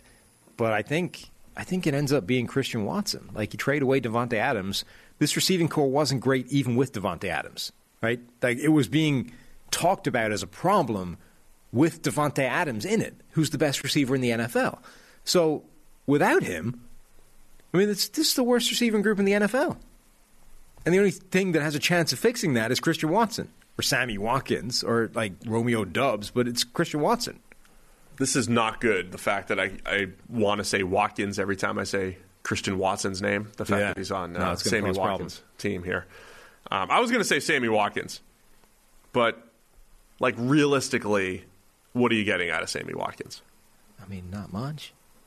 Can Aaron Rodgers turn him into? Uh, there was a point where Sammy Watkins looked like the next star receiver. Year two in the NFL, he was Year two. a star. No, that was seven years ago. Yeah, yeah. But Watkins, he had some injuries and everything. He looked like he was on his way. In Kansas City, he was the number three option, but he had games where he absolutely took over, Yes. right? He had games where he took over. And in the playoffs, playoff Sammy, 2019. I think Sammy Watkins is the most important one because again, what do you what do you what can you expect from Christian Watson in year one? What can you expect from a rookie What can you expect from Sammy Watkins? 2015 play? If you added up his last two years, it still would be an underwhelming season. But he hasn't had Aaron Rodgers. No, he's only had Patrick Mahomes and Lamar Jackson. That's Right. Yeah. Yeah, not all Lamar Jackson the whole season. He's been banged up, and the Sammy Watkins is the most important addition for this year Okay. for the Packers. No, I agree. It's probably Watson. you know, because because again, you're, they traded up to get him top of the second round, and our scouting report on Watson, you know, questionable ball skills, speed receiver. I don't think he's a great short or inter- intermediate route runner. I think that aligns very closely with MVS, the departed Marquez Yeah. Valdes Scantling. But I think for Watson, There's somebody. Um, is Watson worth it if he's just Marquez Valdes Scantling? Guy who averages 17 per catch, I mean, that's is a probably deep worth- threat. Is it worth it? Probably, but you would still want a little bit more volume. I think it's it's worth it in terms of like where they drafted him. If where you drafted him, that guy ends up being Marquez Valdes Scantling. That's probably fair. Yeah. a fair return. The problem they have is that they don't. They now who's their receivers? Like they need somebody. Okay, replacing Davante Adams is not going to happen from one player, right? The chances again. we've talked about it with Stefon Diggs to Justin Jefferson. To make that kind of lateral move is crazy. To make it for Davante Adams is even more insane because Adams is better than Stefon Diggs, and like the chances of you finding the best receiver in the NFL with one shot is basically impossible. So that's not going to happen. But you need to get somewhere. Like you can't just okay because if you if all you did is replace Marquez Valdes Scantling, then you literally didn't touch the Davante Adams thing. Now you've just taken last year's receiving corps and removed the best receiver in the NFL from it and said, "Have fun." Like They're going to work your magic, game Aaron. and play action and um, yeah. So he needs to be better than that from that point of view. That like otherwise they're screwed. Um, there's somebody I follow on Twitter. I forget who it is, but he's like working through Christian Watson tape, you know, right now and posting like clips and blah blah. blah. And it's like it's it's like it's sort of the first time he's seen Christian Watson tape, and he's like keeps being, you know, and like got to be a Packers guy. well, yeah, yeah. Um, but you know, like um, you know, every rare Wes Welker drop, Yeah. it was from a guy that clearly didn't watch an awful lot of Wes Welker, who would drop like, you know, quite regularly a lot of passes. Um, but every time it came up, it was like, oh, there's another rare Wes Welker drop. Yeah. It's like this guy's like, oh, you, you'd kind of, you'd like to see Christian bring that one in, you know, like, hit him in the hands. Okay, you have to elevate first. Like, ideally, you'd want to see him bringing those catches in, right? It's like, yeah, you're going to want to get used to that. That's, Yeah, that- there's quite a few of those in the tape. shows up. I mean, watching Watson at the Senior Bowl though too. He, he at least like every time I was ready to write off his hands or his ball skills, he would make a nice back Oh, yeah, shoulder I mean, adjustment. like he'd go up and get it, and it's just inconsistent, right? And again, we'll see if Aaron Rodgers can extract the best out of him or Sammy Watkins, and and what happens there. But I think it's Sammy and Watson. Sammy Watkins, Hmm. Christian Watson. Detroit Lions to round out the NFC North. Most important offseason addition. Uh, probably Aidan Hutchinson. Again, Aidan God, Hutchinson. Top, I'd just top draft pick every time. Um, yeah, look, they they got they got lucky in the draft. They, I was going to do something different, so it's okay. Okay, I think I don't think they would have anticipated there was much of a chance Aidan Hutchinson was Aidan Hutchinson was going to be there too. Certainly. So there was like a period, right, of like a month and a half, maybe six weeks, where it looked very unlikely that he was going to be anything other than other than the number one overall pick. Um, and I know, like, this is hey, PFF has the Hutch podcast, so we're like, I just the betting market will tell you that, right? He went, he was the number one, he was the favorite for the number one overall pick for a decent stretch of this pre-draft process. Had nothing to do with us uh, talking to him for a podcast series. He was the number one prospect, and then the closer we got to the draft, like very the last week, it was like, hey, the Lion, the the Jags are really going to do this Trayvon Walker thing, um, and they do. All of a sudden, the Lions like run in the card. They get Aidan Hutchinson number two overall.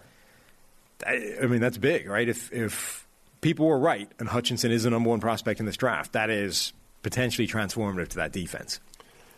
Yeah, I mean Hutchinson makes sense. Um, I was going to go Jameson Williams, you know, just to not just to mix it up, but again, I think you know more value on the perimeter, and if, if he hits, if Jameson Williams hits, and, and and they traded up from 32 to 12 to get him, even though um, it feels like a huge move. We we talked about the the Vikings maybe winning that trade, but I mean it's it's a big investment by the Lions there, um, and Jameson Williams, the deep threat, the health.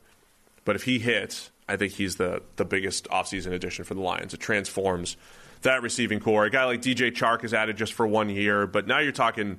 There's a chance Jameson Williams and Amon St. Brown become a pretty good combination. And you still want to add more, you know, going into next year for whether it's Jared Goff or who the next quarterback is, but you're getting that very important position back on track at receiver if you're the Lions. Yeah. So, so I understand Hutchinson, of course, but I'll go Jameson Williams there. All right, let's go AFC North now. A couple more divisions to get through, a few more. Uh, Baltimore Ravens, biggest offseason addition. I think it could well end up being Linderbaum. Really? Yeah. Um, look, the narrative on him went on a weird roller coaster ride throughout the entire pre draft process. When we finished the college football season, it's like Linderbaum is one of these special offensive linemen, right? The way that Penei Sewell was being talked about last year, maybe not quite the way that uh, Quenton Nelson was being talked about, but in that same kind of ballpark. It's like this is one of the special offensive linemen that comes around every now and again. The best center PFF has ever seen enter the draft. Um, and we were asking questions like, is he so good that you need to start throwing out everything you know about center value, right?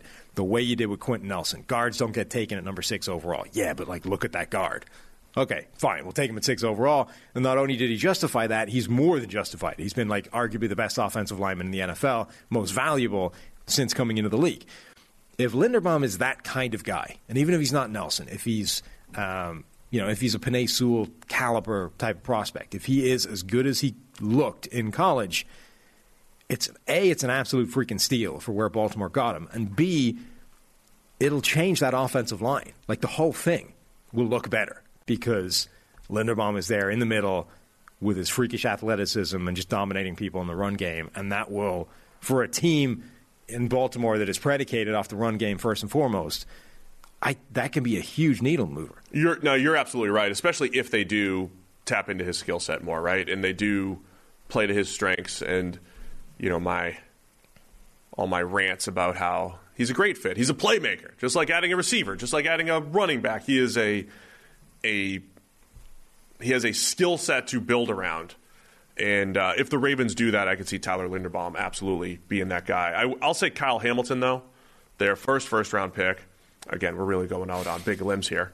Um, but Kyle Hamilton, because he could do a lot of different things in the secondary. And will the Ravens, who a couple years ago we were talking about creating positionless football? Are they going to create more positionless football with Kyle Hamilton, who has linebacker skills, who has free safety skills, he has tight end eraser skills? How do they use Kyle Hamilton? So I'll go with him being the most important player. Plus, he's the guy. Um, you know, he's their first first round pick. They get the two, him and Linderbaum. I think it's both of those guys together. Um, could also be the great Morgan Moses. I was going to say, how can you let this go by without suggesting that the great Morgan Moses is their most That's important? a good point. Morgan Moses. Okay, it's really Morgan Moses. He has to step into the presumably giant shoes vacated by Alejandro Villanueva. That's right. So it's really Morgan Moses, the most because the other thing Morgan Moses allows, it's like, man, you just filled your right tackle spot for five million a year. Mm-hmm. That's unbelievable. Now you're freed up to draft Tyler Linderbaum, right? You're, you're freed up to draft Kyle Hamilton, and Morgan Moses is the domino that lets that all happen. The domino. It's the domino. I don't think that's that. It's the first domino. It's the first domino to allow other dominoes of Kyle Hamilton and Tyler Linderbaum moves. Yeah, all right, all right.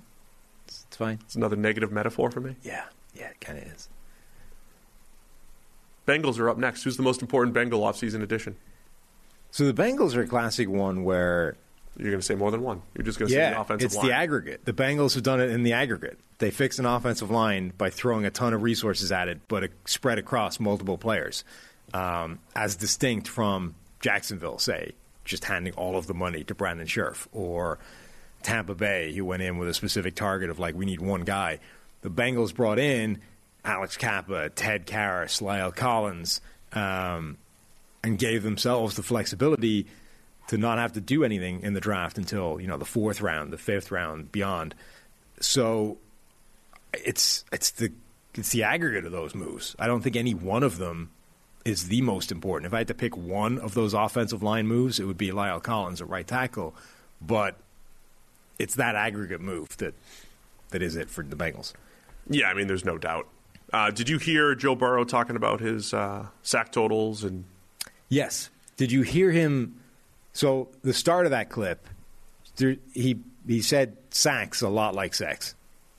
He did, yeah. A lot, a lot. Like he said sex. You know? Is this like one of those? Uh... No, go ahead. And then, then he, you know, then he started talking about good sex and bad sex. I think he knew what he was doing. It can be good sex on third down, depending on what you're trying to do. Yeah. So yeah, I, I heard it. What of it? Let's assume he was talking about the football play. Okay. Any thought, you know, thoughts on the philosophy, what he was trying to say there?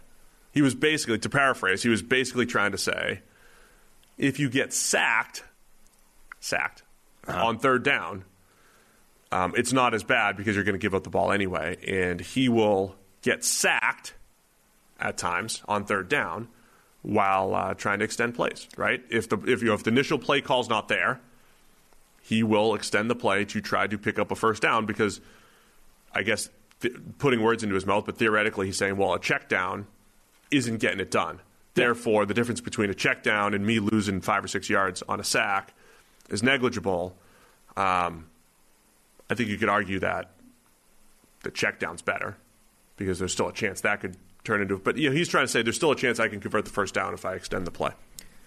Yeah, I mean, what he said wasn't crazy. Like he made a lot of decent. He made some good points there. Um, what it does, to an extent, is ignore like the taking hits. Generally, is not without cost. You know, right? Like it's not just the trade off between. It's not like- just that one play that you're living for here. Right. It's not just the trade off between like that big play you can make to extend the drive and a failed drive. You also have to factor in, yeah, but like one of them results in a giant 300 pound guy falling on you, the other one probably doesn't. So you have to weigh that up as well. Like there are quarterbacks out there that simply don't take those hits. And those guys tend to be the ones that last an awful long time. So if you want to be the quarterback that takes the Bengals to, you know, a lot of Super Bowls and has a 15 year career and, you know, puts himself up there with Peyton Manning and blah, blah, blah, you can't always take those hits just because that's the most likely way of extending that drive and keeping things going. So I think generally, his point basically was that hey, the sack total isn't telling the whole story, right? And there are reasons sometimes where I'm extending these plays or taking more time. This is true. I think it's also fair to say that he's probably still erring too far on that side, and you would like him to rein it in a bit in the other direction for for his own sake, if anything else. Completely agree. It is funny how the um, like the offensive line narrative hasn't changed, but the narrative about taking hits has changed because last year he got hurt on a sack. He got hurt on that play. So last year at this point is like we have to protect Joe. Got to protect Joe. Got to do whatever he can to protect Joe. And last year he played he played a little crazy at times. Like he played a little crazy, like he was describing. Right? He was keeping plays alive and and chucking it up and and just trying to create. And there are questions about that going forward. We've talked a lot about it's not about QB size and you know durability and all that stuff. Playing style matters, and if Burrow does take these hits over and over again, it'll affect his play style the same way um, we think it affects a run first quarterback, or it's described to affect a run first quarterback who who runs the ball a lot. So uh, we'll both cheat here and say the aggregate offensive line, in part because it's probably going to give more opportunities to make plays, but in part because we're also going to learn more about Joe Burrow, his playing style, how much the sack totals are actually on him versus the pass blocking, because the Bengals should be much better up front. Uh, Cleveland Browns. Hmm. Tough one. Who could it be? All right, it's Deshaun Watson. Yeah. For many, many reasons. It's the most important offseason addition. Yeah. That's it. Mm-hmm. Um, They yeah. just added Jadeveon Clowney per uh, Instagram or something. They did. They did. That's nice. It, it- sure. Yeah. Good addition. Yeah. Look, the, it's it's pretty self-explanatory. The they not only traded a huge amount of trade collateral to get Deshaun Watson, they then handed him an unprecedented two hundred and whatever it was million dollar fully guaranteed contract for a guy that we still don't know if he's going to get suspended for any period or longer, or the ramifications of these twenty two civil lawsuits that are still out there hanging over him. So it's it's franchise defining. That move is franchise defining, and we, yet we have no idea what it is defining. You know, we said a few years ago with that Raiders draft with the other three first round picks, that was franchise defining. And we had a pretty good idea what it was defining at the time, and it wasn't good. The Browns move for Deshaun Watson, it is franchise defining, but I don't think anybody has any idea what it's defining yet. From a football standpoint, there's a lot at play here. We've got a Browns team in 2020 that made the playoffs, right, for the first time in years. Mm-hmm. Baker Mayfield played good football from week seven on. Last year, we thought they did a great job in the offseason building their roster. I think they still have a very good roster. Baker played hurt, below average football last year. They did not make the playoffs. Somewhat close. Didn't make it, though. And now Watson comes in. And the last time we saw Deshaun Watson, one of the bigger anomalies, I think, in NFL history, right? There's a few seasons in NFL history where you could say a quarterback legitimately played really, really well and a team only won a handful of games. That just doesn't happen historically. So uh, Watson played really well in 2020, the last time we saw him play. And the Texans won four games. So I think putting Watson onto a better roster, seeing if he could replicate that was that was also the one year that he really played at that level, right? He'd been trending that way. First year he had played at that level. Plus, you know, how much, you know, what what's he going to be as a player? You know, again, using PFF terms, is he a 90 plus quarterback going going forward now? Is he a low 80s PFF grade type of quarterback? That's a big difference, obviously, too. And we've only seen that one year of elite play from Deshaun Watson, but uh, clearly, I think the Browns are going to get an upgrade at QB, and they already have a good roster, and they're in this loaded AFC North. Uh, Pittsburgh Steelers has to be Kenny Pickett. Yeah. Right? Yeah. I mean, it's not Mitch Trubisky. They're the one team that drafted No other quarterback was drafted before 73. Just Pickett. Yep. So Kenny Pickett's the most important one for the Steelers. Yes.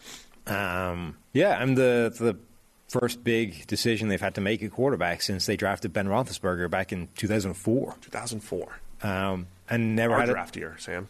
Didn't have a losing season since since that point. Tomlin hadn't had one. Roethlisberger didn't have one. Now you, the, the last losing season they had was the one that enabled them to get Roethlisberger at 11 overall. I think they got him that year. This is the next big decision, and in a year where everybody seemed to hate the quarterback class, um, and there were a lot of big name veterans available, they grabbed Mitchell Trubisky as their stopgap rather than get involved in the sweepstakes for one of these other big name quarterbacks. And then in the draft, they got Kenny Pickett in the first round at 20 overall when the next quarterbacks weren't going to go until the 70s. So, yeah, that is a that's a pretty huge statement to make. Ah, I wanted to see more Mitch Trubisky. Oh, you're going to see it. Don't worry. You're going to get. You think he's going to start? Yes. If they drafted Pickett at 20, it's in part because they believe the whole narrative that he's ready to step in. No, I mean Trubisky, that's got to be a part of their evaluation. Trubisky right? Was drafted at two, and he didn't start. True. Two, three. When did...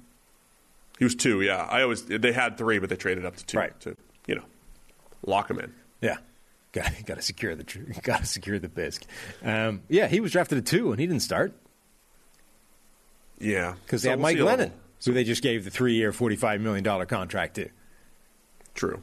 It's the same thing. This is the ridiculous. History is literally repeating itself. Trubisky is being Trubisky'd by Kenny Pickett. Well, that's like Mariota being. Mariota got Tannehill, and then Mariota went, tried to go Tannehill car and didn't do it. You know, that's what happens. Yeah, but that First one didn't work. This one's actually it's going to happen. It's actually going to happen. Um, so obviously, it's Kenny Pickett. Not much else to say here. Steelers ride and die with Kenny. His little hands in Pittsburgh. Lions. Uh, let's wrap it up with the Easts. NFC East and then the AFC. Starting in the NFC, the Dallas Cowboys' most important offseason addition. Hmm. Jerry Jones and their draft board. it's got to be the draft board. I love that they show that every year. It's got to be Tyler Smith, at presumably playing guard. First round pick out of Tulsa. Uh, yeah, I thought it, like that's important, but I'm not 100 percent sure how much they need him to be starting. Like as much as my point was more that hey, look, you've got two offensive line positions that are kind of positions of need, right? Not that they're dire needs, But if you're going to say that left guard is an issue because Connor Williams isn't there anymore, I think you also need to say that right tackle is an issue because Terence Steele isn't great. On the other hand, both those guys graded like in the 60s, which is average. That's your embodiment of creep back toward average. Um, so I'm not 100% sure that either of those guys moves the needle as much as adding Jalen Tolbert in the third round. Now, he's a third rounder, but again, this comes back to like where did you rank him? How good do you think he is? PFF thought he was significantly better than that. He went pick 88. We had him at 54 on the big board. Um, I had him as like number six or seven or something in my wide receiver rankings. I think Tolbert is a really good player, and he reminds me a little bit of guys like Michael Gallup, who, who obviously is already on that roster. And he's now the guy that gets the opportunity to step in and make sure that they can still run three deep at wide receiver and cause teams some problems. So they lost, they traded away Amari Cooper, but they also let walk Cedric Wilson in the offseason. So they weren't just losing one wide receiver, they're losing two. CeeDee Lamb and Mike Gallup are obviously both really good players, but simply having a third threat is important. So yeah, I can I can get behind Jalen Tolbert just because let's go back through Dak's career here, right? Yeah. 2016, rookie, really good. 17 and 18 by PFF standards, he took a step back. 18 is when they traded for Amari Cooper, and using EPA and PFF grade, everything got better. Essentially, since Amari Cooper showed up, Dak got much better. We know that there is always the quarterback's the driver, but there's some dependency on receivers. Say what you want about Amari Cooper, who's now you know kind of run his course in two different places, but Dak's production got so much better when Amari Cooper showed up. And of course, you make it better with Michael Gallup. You make it better with CeeDee Lamb. So it's not just Cooper, it's everything got better, right? And we, we ranked the receiving corps for the Cowboys top three, what, the last three or four years? At least since CeeDee Lamb showed up there. Um, so can does Tolbert need to directly replace Amari Cooper? I don't think so, but you you're better off having three options rather than just two right? And CeeDee Lamb and Michael Gallup, you feel like those are pretty dependable guys. James Washington also gets added to the mix. He's been an okay four, right, for his career. So if Jalen Tur- Tolbert becomes a legit part, a top three receiver for the Cowboys, I think that's a fair argument with him over Tyler Smith. Yeah, particularly if Tyler Smith, you know, doesn't start day one or isn't particularly good day one. I, Tolbert is the guy that makes a material difference. I don't know if there's a more – supporting cast sensitive quarterback in the NFL than Dak Prescott. Like you tinker with that guy's receivers or his offensive line, the supporting cast around him changes slightly, and his play I think dramatically shifts one way or the other. So you get rid of Amari Cooper because you were unhappy at the value that he was providing. But he was still providing value. It may not have been surplus value given what you were paying. Yeah, him, that's fair. But he was providing value to that offense. So that's value you need to replace. And if you don't, things are going to go badly. All right, let's go uh, Philadelphia Eagles. A lot of power offseason additions, nothing bigger than A.J. Brown, though. Yeah. It's got to be A.J. Brown. Yeah. I mean, Jordan Davis is bigger, but maybe not impact wise. I Unless he's agree. jumping on something, then it's impact wise because he's got a lot of weight, he, speed he to him. No, I agree. It's uh, it's AJ Brown. That's a that's a move that should completely transform that entire um, that entire offense, that entire team. We did not get a chance to discuss the James Bradberry signing by the uh, Philadelphia Eagles. Maybe now is a good time, or we could. Mm-hmm. I mean, we'll talk about it when we preview the season next year. But Bradberry, they pick him up uh, after he gets released by the Giants on the cheap, and man, that is just that's just good business. He fits the scheme well, and all of a sudden, the Eagles go through this offseason and slowly start adding impact players and impact players and rounding out their roster, and they still look like like Zech McPhearson was going to be their starting corner opposite Darius Slay. Uh, with, Av- with Avonte Maddox in the slot, and all of a sudden, boom, James Bradberry's available. You don't have to pay him $16 million a year. You're paying him on the cheap. You're not losing comp picks in the future and all that stuff. And he's a good scheme fit, and all of a sudden, it's James Bradberry opposite Darius Slay. Even though Bradberry's not coming off a great year, he's a good NFL corner who was really good two years ago. This I just love this move overall for the Eagles. Yeah, and, and should be better when you can have him opposite Darius Slay, and he doesn't Yeah. have to be the best guy in the secondary. Like that's important as well. I there, there might not be a team that's had a better offseason than the Philadelphia Eagles, top to bottom. Um, and it started slow, right? I mean, there, wasn't there a point in free agency where they added like one player, right? I mean, it's like they, it was. Yeah. But this is part of Haason Reddick, and that was like it. It was And Haason Reddick, right? Then they re-signed, you know, a few key players, um, even relatively low depth guys. The, the great Boston Scott, uh, re-signed Greg Ward, Anthony Harris. Like these are guys that will contribute, but not necessarily take up a ton of money. They release Fletcher Cox, only to end up bringing him back on a one-year deal on a cheaper contract. So they got cheaper for one of the guys that's been, you know, the uh, a stalwart in that defensive line. Haason Reddick was their one sort of free agent impact move. They end up trading for A.J. Brown. They pick up James Bradberry late in the day. Their draft was one of people's favorites between um, Jordan Davis and the Kobe Dean, who has the potential to be a steal of this draft. And look, N- Nakobe Dean could be in the conversation for like most important offseason moves. Hmm. If he is, Yeah. like if he's as good in the NFL as he looked in college, which was the best player on a, on a defense loaded with NFL talent, like absolutely stuffed full of it. Th- that Georgia defense is insane, and the players they're going to be sending to the draft this year, next year. Nakobe Dean was the best player on that defense pretty consistently. If he's that guy in the NFL, and hey, Jordan Davis is still in front of him, by the way, if that's a factor, as is now Right.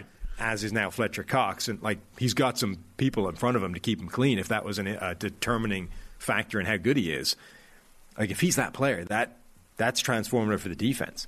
Yeah, it really ended up being a nice, a nice offseason for the Eagles. Uh, with, of course, I think AJ Brown being the most important player. Right? We've described this. We talked about it last show. I described the difference between AJ Brown, Davante Adams, Tyreek Hill. At least in my mind, the ability of AJ Brown to take over games, and uh, the Eagles' ability now to win in the pass game. Right? I mean, they ran the ball like crazy. Right around week after week six or seven last year, I always talk about having options to win. Now you have the option to win in the pass game, I assume, with uh, with AJ Brown being there on the outside. Uh, Washington Commanders has to be Carson Wentz. Anyone else even in the running? Uh, no, I mean Wentz is it, but uh, Jahan Dotson is a pretty important one as well. Um, You could make the argument long term because we don't know if Wentz is going to be here beyond a year. yeah, Knowing the way the Wentz career path has gone, that Dotson choosing him, um, he was the one who went 15 overall. I kept saying, uh, where did, or did he go 16? sixteen. Okay, he went after Kenyon Green. But grabbing Dotson that high, um, uh, important because, you know, it's just, it was higher than we anticipated for whatever that's worth. I mean, look, that- but either so- way, that's the guy that they went and said, we're going to get this receiver, Dotson. Yeah, Washington's draft is an example of the Mayock drafting, right? Where the data says there is. There, there might not be value in getting people that slide in a draft board, but there is there's a lack of value. You're losing value by reaching on players. And Washington's entire draft was a draft of reaches. Um, the PFF big board had Jahan Dotson 56. Now, okay, the consensus board had him higher, I think, but 16 was still a massive reach relative to any public board that's out there.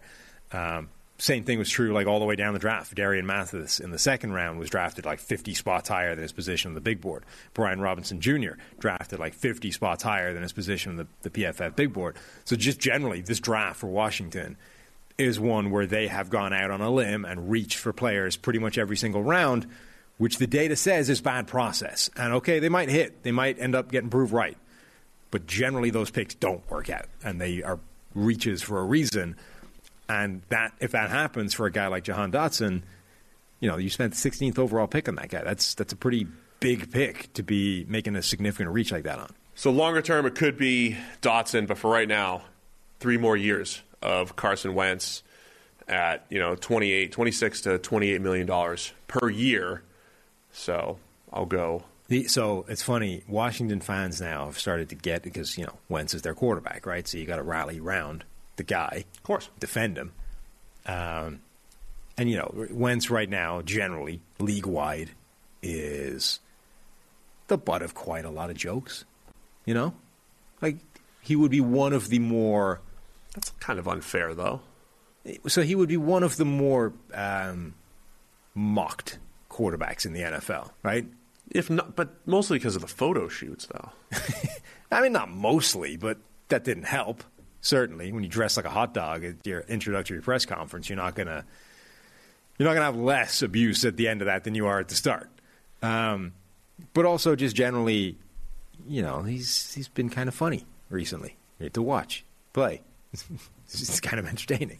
Um, well, Washington fans will point out it's like, ah, he's got one of the lowest interception rates in NFL history. To which the obvious answer is so does basically every current NFL quarterback. like the league has changed. Like the if you look Yeah. at the list of like top interception rates in NFL history, it's all people that are playing right now or people that retired like last Tuesday. Other than Jameis. Pretty much everybody but Jameis. So you know there are there is still a Jameis out there, but like everybody else, basically has one of the best interception rates of NFL history. The other thing with Carson Wentz is, yeah, like he doesn't necessarily have a ton of terrible plays, but the ones he does have are pretty special. You know, That You was ever- last year. I mean, that was absolutely last year with the Colts. Carlsberg isn't a big beer brand over here, right? I don't think so. It's so it's, I forget where it's from, but it's some European lager of some description. But they had this advertising campaign where their thing was like, Carlsberg doesn't do X, but if they did, they'd probably be the best X in the world, right? And they would just whatever the thing was, they'd Yeah. change it. Holidays, what, blah blah. They just cycle through, like you know, that it, it reminds me a little bit of that, right? Like Wentz. Doesn't throw the most interceptions in the world, but they might be the best interceptions in the world, right? Like left-handed. They're going to of be left-handed from the end zone zone to a line in like, overtime. yeah. I mean, they, he might not throw more of them than everybody else, but the ones he does make up for it. You know, there's like there's there's like there's multiple interceptions worth in every pick that he throws. Well, Wentz is definitely the most important addition, I think, for the Commanders. We've got um, he's a couple years removed from 2019, ranking number 11 in PFF WAR, but in 2020, the worst starting quarterback in the NFL. Last year, dead smack in the middle, 18 out of 39, just using WAR, so right in the middle. And last year, you like you have to bear in mind that last year was being like propped up by Frank Reich and the desperate attempt to to salvage Carson Wentz. Now wait, now wait a second here. I think he landed right where we anticipated, which is middle of the pack, and you just don't know. Like he ranked 18th in WAR, right? Okay, let's just use that as a baseline. When you talk middle of the pack, you know that could be as high as 12th. That could be as low as 24th. I mean, there's there's a range there in the middle of the pack. Um, I think somebody rightfully brought up the point that you, last year you were you were bullish on the uh, the Commanders team that used to be called the football team because mm-hmm. they had Ryan Fitzpatrick Yeah. at quarterback, a bigger roller coaster than Carson Wentz mm-hmm. historically. Isn't Wentz an upgrade over Ryan Fitzpatrick? I mean, he's an upgrade over Ryan Fitzpatrick last year because he played like 40 snaps and then didn't play again. Ryan Fitzpatrick's the the totality of Ryan Fitzpatrick. Carson Wentz is an upgrade. But the totality, no. If you the last few years of Ryan Fitzpatrick would probably be better than Carson Wentz, I think they were. which was the I mean, 20 and 19 and 20 were. like that was the optimism, right? Uh, The or the that was the optimism that you had about Ryan Fitzpatrick is that hey, he's playing the best football of his career this deep into his career, and the last few years he's given you okay, it's it's been a wild roller coaster ride, but it sort of spits out as league 18, average. 18 through 20, Fitz was better, I think, every single season. Yeah. So that was my logic then, is that if you get a full season of Ryan Fitzpatrick, he'll probably spit you out league average play, and league average play on this team is enough to take you somewhere significant. It's also, by the way, he was significantly cheaper than Carson Wentz, which is another important element there. True. All right. Carson Wentz. I'll go with him. You're saying. But I'll give you the, that Wentz's box score numbers are prettier. Like his touchdown to interception ratio will generally be prettier than Fitzpatrick's. yeah, I mean, that's whatever it is. New York Giants rounding out the NFC East. Most important offseason addition.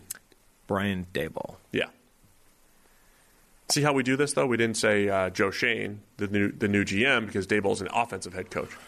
Yeah. And Daboll's got this history of if he was a defensive head coach, I'd probably go Joe Schoen. That's, that's the GM. Got to get this, got to get this roster back on track, and maybe Schoen's the answer.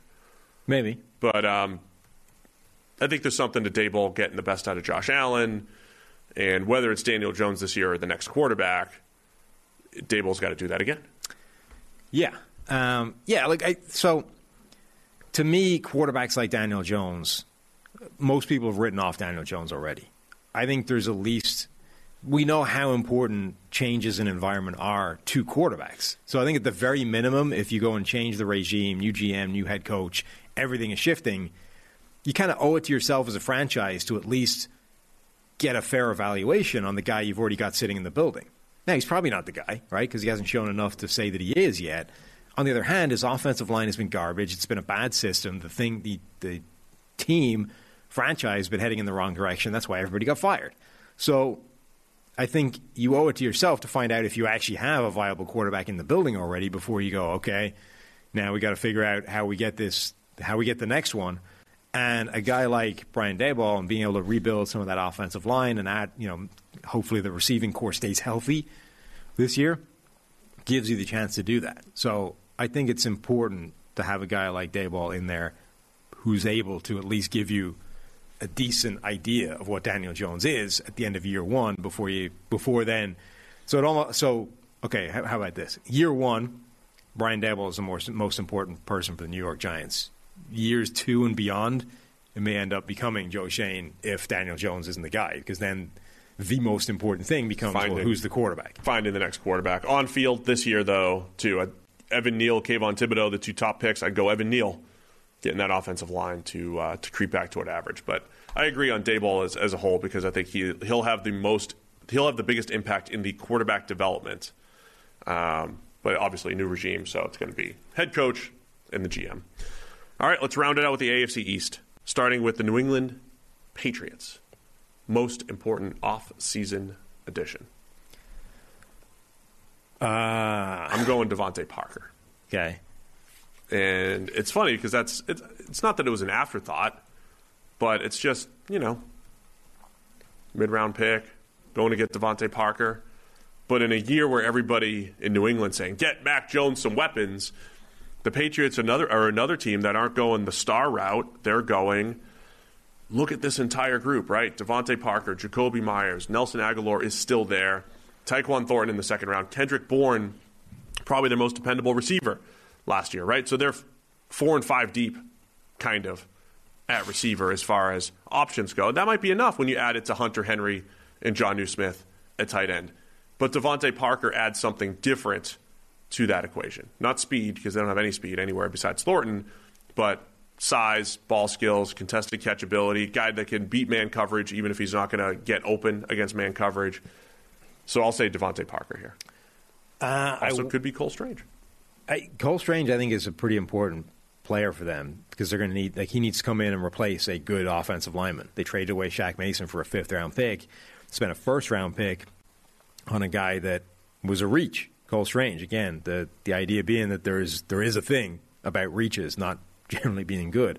Um, so that's an important pick. I would say as well the guy that's stepping in to replace Josh McDaniels, but we're not 100 percent sure who that is. You know, they basically just got the band back together in terms of like anybody that used to work for Belichick in the past. Well, we got some coaching o- o- openings. Jump in. Let's see what we can do. But nobody seems to have any idea who's actually like running the show. Like who's going to call plays, who's going to be the offensive coordinator. Maybe Joe Judge. At which point, like Joe Judge becomes a pretty important addition to this team. A former special teams, you know, coordinator, the the, the first time round, I guess, for Bill Belichick becomes the head coach of the Giants, doesn't go well. Now he's potentially the guy that's replacing Josh McDaniels, who, for all his failings the first time around as a head coach, has been like a f- pretty steady hand as a, an offensive coordinator and play caller for a decade. So now you got Mac Jones staring into a really important year. The pieces are changing around him in terms of offensive line, receiving corps, and like Joe Judge might be the play caller, might be the guy running the offense. Matt Patricia, Matt Patricia is a senior football advisor, but seemingly having a lot more impact on the offensive side of the ball. Joe Judge merely an offensive assistant. We've Right? also, like- they haven't named an offensive coordinator. We don't know exactly what's happened. Maybe Belichick's. Belichick's going to be the first head coach to call offensive and defensive plays. They appear to be very specifically all of the coaching staff in New England, like saying, "We're just positionless defense. We're going to be a titleless coaching staff, right? We're just a group of coaches here." According to the, I mean, just going to Patriots.com. According to Patriots.com, they have two running backs coaches. Yeah. Ivan Fears, who's been there forever. Uh, Vinnie Sunseri, the former defensive back. Two running backs coaches. But, they have an everybody else- assistant offensive line Right. coach, but no offensive line coach. Right. It's, it's, it's just funny. I mean, I don't know how updated this is. But like Jerod, it's very funny. Though. Jerod Mayo, I think, was talking about how like, look, we I, we don't think that titles are a useful thing. Like it's just it, puts people in a box, whatever. We're just we're just coaches out here. We're just football coaches. Yeah, I mean, obviously they have people. some sort of criteria for who's working with whom and when and all that stuff. They just they're not announcing it in a title. Yeah, well, there's probably a reason that people like the rest of the league does this this way. You know, so whoever is going to be running the offense in the most like important way and calling plays might be the most And important. we might never offseason know who addition. it is. Like people are just going to be looking at the New England sideline bef- between plays, like who's talking. What if they just have a sheet up? Like Yeah. Somebody behind there, or like there's five coaches in a line, all with the, the play call sheet in front Yeah. of their face, and you can't tell which It's one's talking. be great. I really think it's it's time for Belichick to be the first coach, probably since the 20s, to call offensive and defensive plays. I assume it happened at some point when football is in its Yeah. uh, infancy. Or all the coaches are up in the booth, right, in a line, and they're all just talking in the headset constantly. Yes. One of them's calling plays down, but you have no idea which one. It's like you know in college where they have the, the signs, right? And like two of them are decoys or whatever. Is there any one of them? You, you don't know Yeah. which one it is because you don't know which the guys the quarterback's looking at. That's what the Patriots are going to do, but with play callers, three guys are going to have the headset and a play calling sheet. They're all calling sh- stuff in, and only the quarterback knows which is real. So yeah, that's going to be great. So whoever's calling the plays and or DeVante Parker, most important Patriots this offseason. Uh, Dolphins, most important offseason addition. I'm debating between Mike McDaniel or Tyreek Hill. Uh, I yeah. So I think it's Tyreek Hill. I I think their offensive line additions have been more important than Tyreek Hill. But it again, that's in the aggregate. I don't think I can argue that Terron Armstead is more important individually than Tyreek Hill. Man, this is going to be it's a it's a crazy offseason. Even if the Dolphins didn't even have so there's a head coaching change on top of all this stuff. If they just had uh, you know, two huge additions at left tackle and left guard and Connor Williams and Terron Armstead, had the big trade for Tyreek Hill, had all this other stuff going. It's like, all right, how are the Dolphins? But then you add in Mike McDaniel as the new head coach coming over from the Shanahan branch and or tree, then man, there's a lot of there's a lot of answers here for the Dolphins. But once again, long term, it's probably the head coach. It's probably McDaniel, but I got to go Tyreek Hill because of what he's going to bring to this offense with Yeah. with Jaylen Waddle, with the speed of you know, with Mike Gesicki and all that stuff. Yeah, I mean he was. I, I'm not sure there's a single receiver that affects the game every down more than Tyreek Hill. Like I think Davante Adams is the best wide receiver in the NFL. Davante Adams doesn't change coverages the way Tyreek Hill does because teams are terrified of what he can do. Like Davante Adams is good and he's athletic and he's the best route runner in the league. But if you give up a step of separation to Davante Adams, you can get it back, right? Now maybe not in time. He'll he'll be open, and if Aaron Rodgers hits him with the pass, then it's a catch and you've given up a big play. If you give up separation to Tyreek Hill, you can't get it back. Like if he keeps running, you won't catch him. So that's like that's a permanent problem on that play. And that can be a permanent problem that le- means not just if the ball arrives, then it's a catch, but it means not only is it a catch, but it might be a touchdown because you're not stopping him. You, you're going to rely on somebody else closing that gap and making the play. So Tyreek Hill can do that at any moment. And if you put him in one on one coverage, he will do that at any moment, which means you can't put him in one on one coverage. You have to have some kind of help. And that's why all of a sudden Kansas City is seeing two high everywhere because you can't just have one guy isolated on Tyreek Hill and a safety patrolling the middle of the field because that safety won't make it at the sideline. And if you isolated the, the corner on Tyreek Hill, it's a touchdown immediately. Also, immediately, the Dolphins might have the fastest team in the NFL, fastest offense. I mean, just adding Raheem Mostert, his 4 3 speed, assuming he's back healthy. Gesicki at tight end is a great athlete. Waddle is a 4 3 guy, and Tyreek Hill, as you mentioned. Um, is Mike McDaniel, though, the most important part because you've made the point you got to figure out how to make these pieces work. I've made the point. I think you just run football plays, and the football players will take over Hill and Waddle and their speed and their athleticism and all that stuff. But do you need to craft touches for Tyreek? Do you have to craft touches for Waddle and make this whole thing work? Um, sort of, kind of, but Mike McDaniel, it's it's on him to to pull all that together. Yeah, I mean, he becomes the most important player or the most important uh, person in terms of maximizing the impact of all that. Like bringing in Tyreek Hill, Tyreek Hill will change defenses every single play. Now, in order to make sure that Tyreek Hill plus Jaylen Waddle plus the other guys you have in that offense equals the maximum impact that it can have, that's on McDaniel. All right, we get two more teams left, unless I miscounted somewhere. New York Jets. Most important offseason addition for the Jets. Uh, I mean, three first round picks. There's quite a lot to choose from for the Jets. Um, they made some big signings in free agency as well. Laken Tomlinson, a big addition to that offensive line. A, a, curious one, given that he essentially plays the same position as Alijah Vera Tucker did last year. So it it's always slightly unusual when a team targets a player that's going to necessitate a position change somewhere, but should, in theory, upgrade that offensive line. DJ Reed is an important uh, addition to the secondary. Um, I think ultimately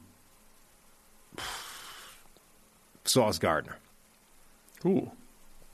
Sauce at four. Yeah. Four overall.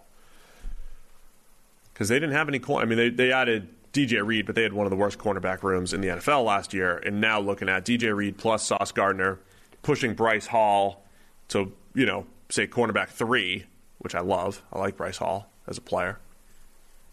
Yeah. Turn a weakness into a strength. Yeah, I mean, Sauce Gardner is this very uh, unusual and uh, unusual prospect, and one actually that I think fits really well in this defense. Like I, I, I always think that Sauce Gardner was slightly miscast or misdescribed in the pre-draft process because of his freakish length and his size and all those kinds of things. He he looks like like a prototypical press man cover corner, right? The classic kind of guy that belongs in that Bill Belichick man coverage system.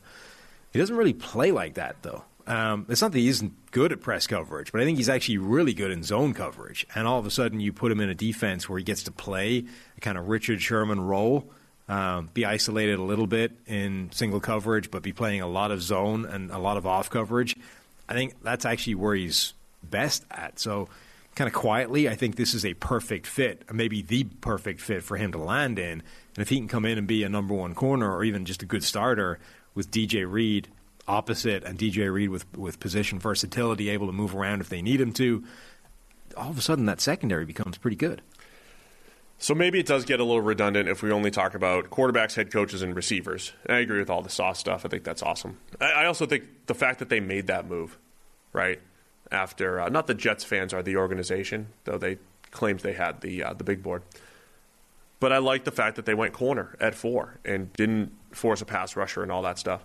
Um, so it might, but going back to it, might feel redundant adding all receivers and QBs and head coaches. But I think you know that's what moves the needle. So I'm going Garrett Wilson here, their other first round, second first round pick, number ten overall, because he doesn't have to be Davante Adams or Stefon Diggs, number one, but he's got to be a high end receiver because Corey Davis needs to be a number two. Sam, that's where Corey's going to shine. Mm, and that's his, how you get to the Hall of Fame. That's how you get to the Hall of Fame as a high end number two. He's got to play James Lofton or something. You know, he's got to be Alvin Harper. He's got to be a number two to those. Uh, so you need a number one, and it's got to be Garrett Wilson.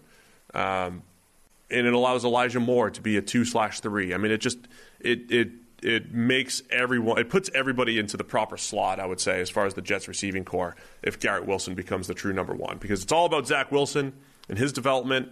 Um, there wasn't a lot of positive to take from Zach Wilson's season. It was a little bit better down the stretch than it was early on. You know, that's encouraging, but it doesn't. You know, we were also encouraged by Sam Darnold's like last four games of his rookie season. It doesn't really matter. Uh, there's got to be drastic improvement from Zach Wilson, and Garrett Wilson is the is the most important piece for inducing that that drastic improvement yeah. from Zach Wilson. I think he's a really important player. Sneakily, I think it's not even a, an off-season addition, really, but getting Carl Lawson. Yeah, yeah. They haven't had him yet, so technically it's an addition. Um, addition by addition. Yeah, by not having him. We need to see what he is first, right? Yeah. He damaged his Achilles. Was, he was another Achilles, right? Um, So. He's had like since Auburn, maybe it might have even been his last year of high school. Just a ton of injuries. Yeah, big knee injuries and all that stuff. So and Lawson being healthy is huge. We said this with with David Ojabo this year, but an Achilles is a really important injury for a pass rusher in particular. Guys that rely on that explosion explosion off the line. You need your Achilles for that. So first of all, we get to we have to see is Carl Lawson the same guy? But if he is, Carl Lawson is an elite level pass rushing force, and the Jets have needed those. That's why they drafted Jermaine Johnson. Um, and if all of a sudden they can start to platoon those guys, Carl Lawson, John Franklin Myers, Jermaine Johnson, that again, it's turning a weakness into a strength. All right, let's wrap it up. Buffalo Bills. We usually start with the Bills. Spend 30 minutes on the Bills and then only five minutes on the other teams. Yeah, now the Bills. instead- Bills are last. We've gone last. Most important addition, and why is it Von Miller? Uh, or is it someone else? Can we find anybody else that it makes sense? I mean, you- Jamison Crowder. Jamison Crowder, He's going to replace Cole Beasley. punt god. Yeah. Um, yeah, I, I mean, yeah, you can, I think you can make that good argument. I think you can make an argument that Kaiir Elam is pretty important, given that Levi Wallace left town. They he plugs straight in as a starter, and if he stinks, that's a problem. I, I think you can make the argument that Elam's more important than Von Miller. I think you can also make an argument that James Cook brings something to that offense that's different. And when you're when you're already as good as Buffalo, so for most teams, adding a James Cook to the offense doesn't move the needle, right? When your needle is already redlining the way Buffalo's is, like the only thing that's going to move it is adding something that isn't there otherwise. And James Cook brings a skill set that isn't there in the backfield already. So he can add something to that group with, you know, give Josh Allen something else to work with that he hasn't had so far. So in almost I think maybe any other team, I would say James Cook really isn't moving the needle. But for Buffalo he might. Brandon Beane mentioned they were just trying to add some uh, some YAC ability in the draft between James Cook and uh, Khalil Shakir, the wide receiver out of Boise State. And it is interesting. That is kind of where the Bills are from a roster standpoint. They can go in and just target. We just want guys who are better after the catch. We have we have all the other stuff. Yeah. right. We have good pass catchers. We have a great quarterback. We have we've the offensive line's in good shape, and we just want some YAC in this draft. And that's why they attached James Cook and uh, Khalil Shakir. Uh, so K- Kaiir Elam, you can make the case that he's the most important player. Number two corner, opposite Tre'Davious White. If he's if he's really good, this defense becomes really good. Now, Von, it doesn't mean he's better than Von Miller as a player, but more important, I think you could definitely make that case. But Von, Von's the guy they invested a ton of money in, and he kind of reversed his little decline down the stretch last year. He, you know, he, playoff Von showed up. So I, will I'll go with Von Miller as the guy because he has still has the ability to kind of take over games, and he's done it in the playoffs. He did it at times last year for the Rams, and he was a huge piece of their Super Bowl run. Yeah, I think it's probably uh, I think it's probably the right answer. What about um, replacing Brian Daboll? That's pretty Ooh. important.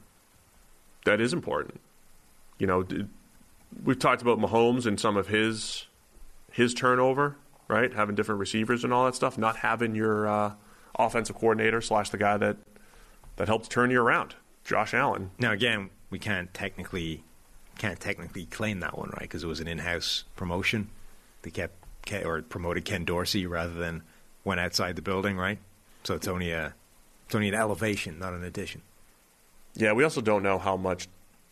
It's always tough to just when you're not in the building, like who actually was, who deserves credit for Josh Allen? Is yeah, it- I mean it- it's more. Yeah, like Josh Allen deserves some credit. Is it Daboll? Is it Ken Dorsey, who's been there since 2019 as QB coach? Is it Jordan Palmer? Is it Jordan Palmer in the offseason, right? Everybody wants to, to lay claim to the uh, Josh Allen superstar rejuvenation. Is it you? It's not. I don't think it's me. I don't. You motivated him. I motivated Brady. I don't think I motivated oh, Josh true. Allen. Yeah, you, you're definitely credit for Brady. Yeah. For sure. Brady, something else came out recently about Brady, like listening to all the hate, you know, like listening to what people were saying, and that motivating him. The man's like demented. So he's never heard me speak. I bet he has. I'm just positive. Yeah. Tom's great.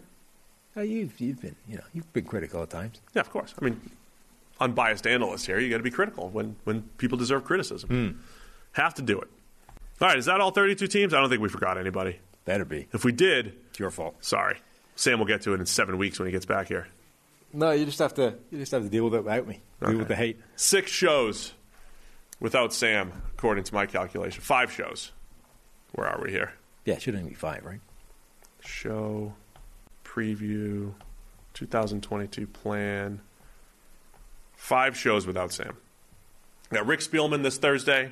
Send your questions in. We'll have Gregg Rosenthal next week, I hope. I'll, you know, should have this all locked in. We'll have Trevor Sikkema here talking, you know, good things about all your teams. And then uh, let me know if there's if there's a great guest. We don't do average guests here. A great guest that you want to hear from.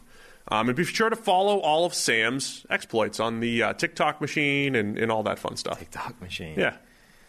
Yeah, it's my my pin tweet has uh, this photo on there, which will show you where the various social media accounts that this thing is going to be on, and the drives drivemenshealthforward.com is the link where you can donate to raise money for uh, various cancer type uh, support. But the the social media things there are the important ones because that's where we'll be posting photos, videos, stories of disasters, and you know E-type Jags potentially being on the back of a AAA van for 700 miles or whatever needs to happen. You got this. I mean, look, I'm, It's going to make it. hopefully. Well, I'm looking forward to it. Should be great, and uh, we'll miss you over here, but uh, we'll hold it down as best Good. we can. You do not don't forget NFL Pod. You get 25% off all off season here. 25% off any PFF subscription over at pff.com. Use the promo NFL Pod. Thanks to our sponsors, Sunday Underdog Fantasy, taking us through the spring and the summer. We'll see you again here on Thursday, almost certainly with uh, former Vikings GM Rick Spielman. Certainly. Don't worry.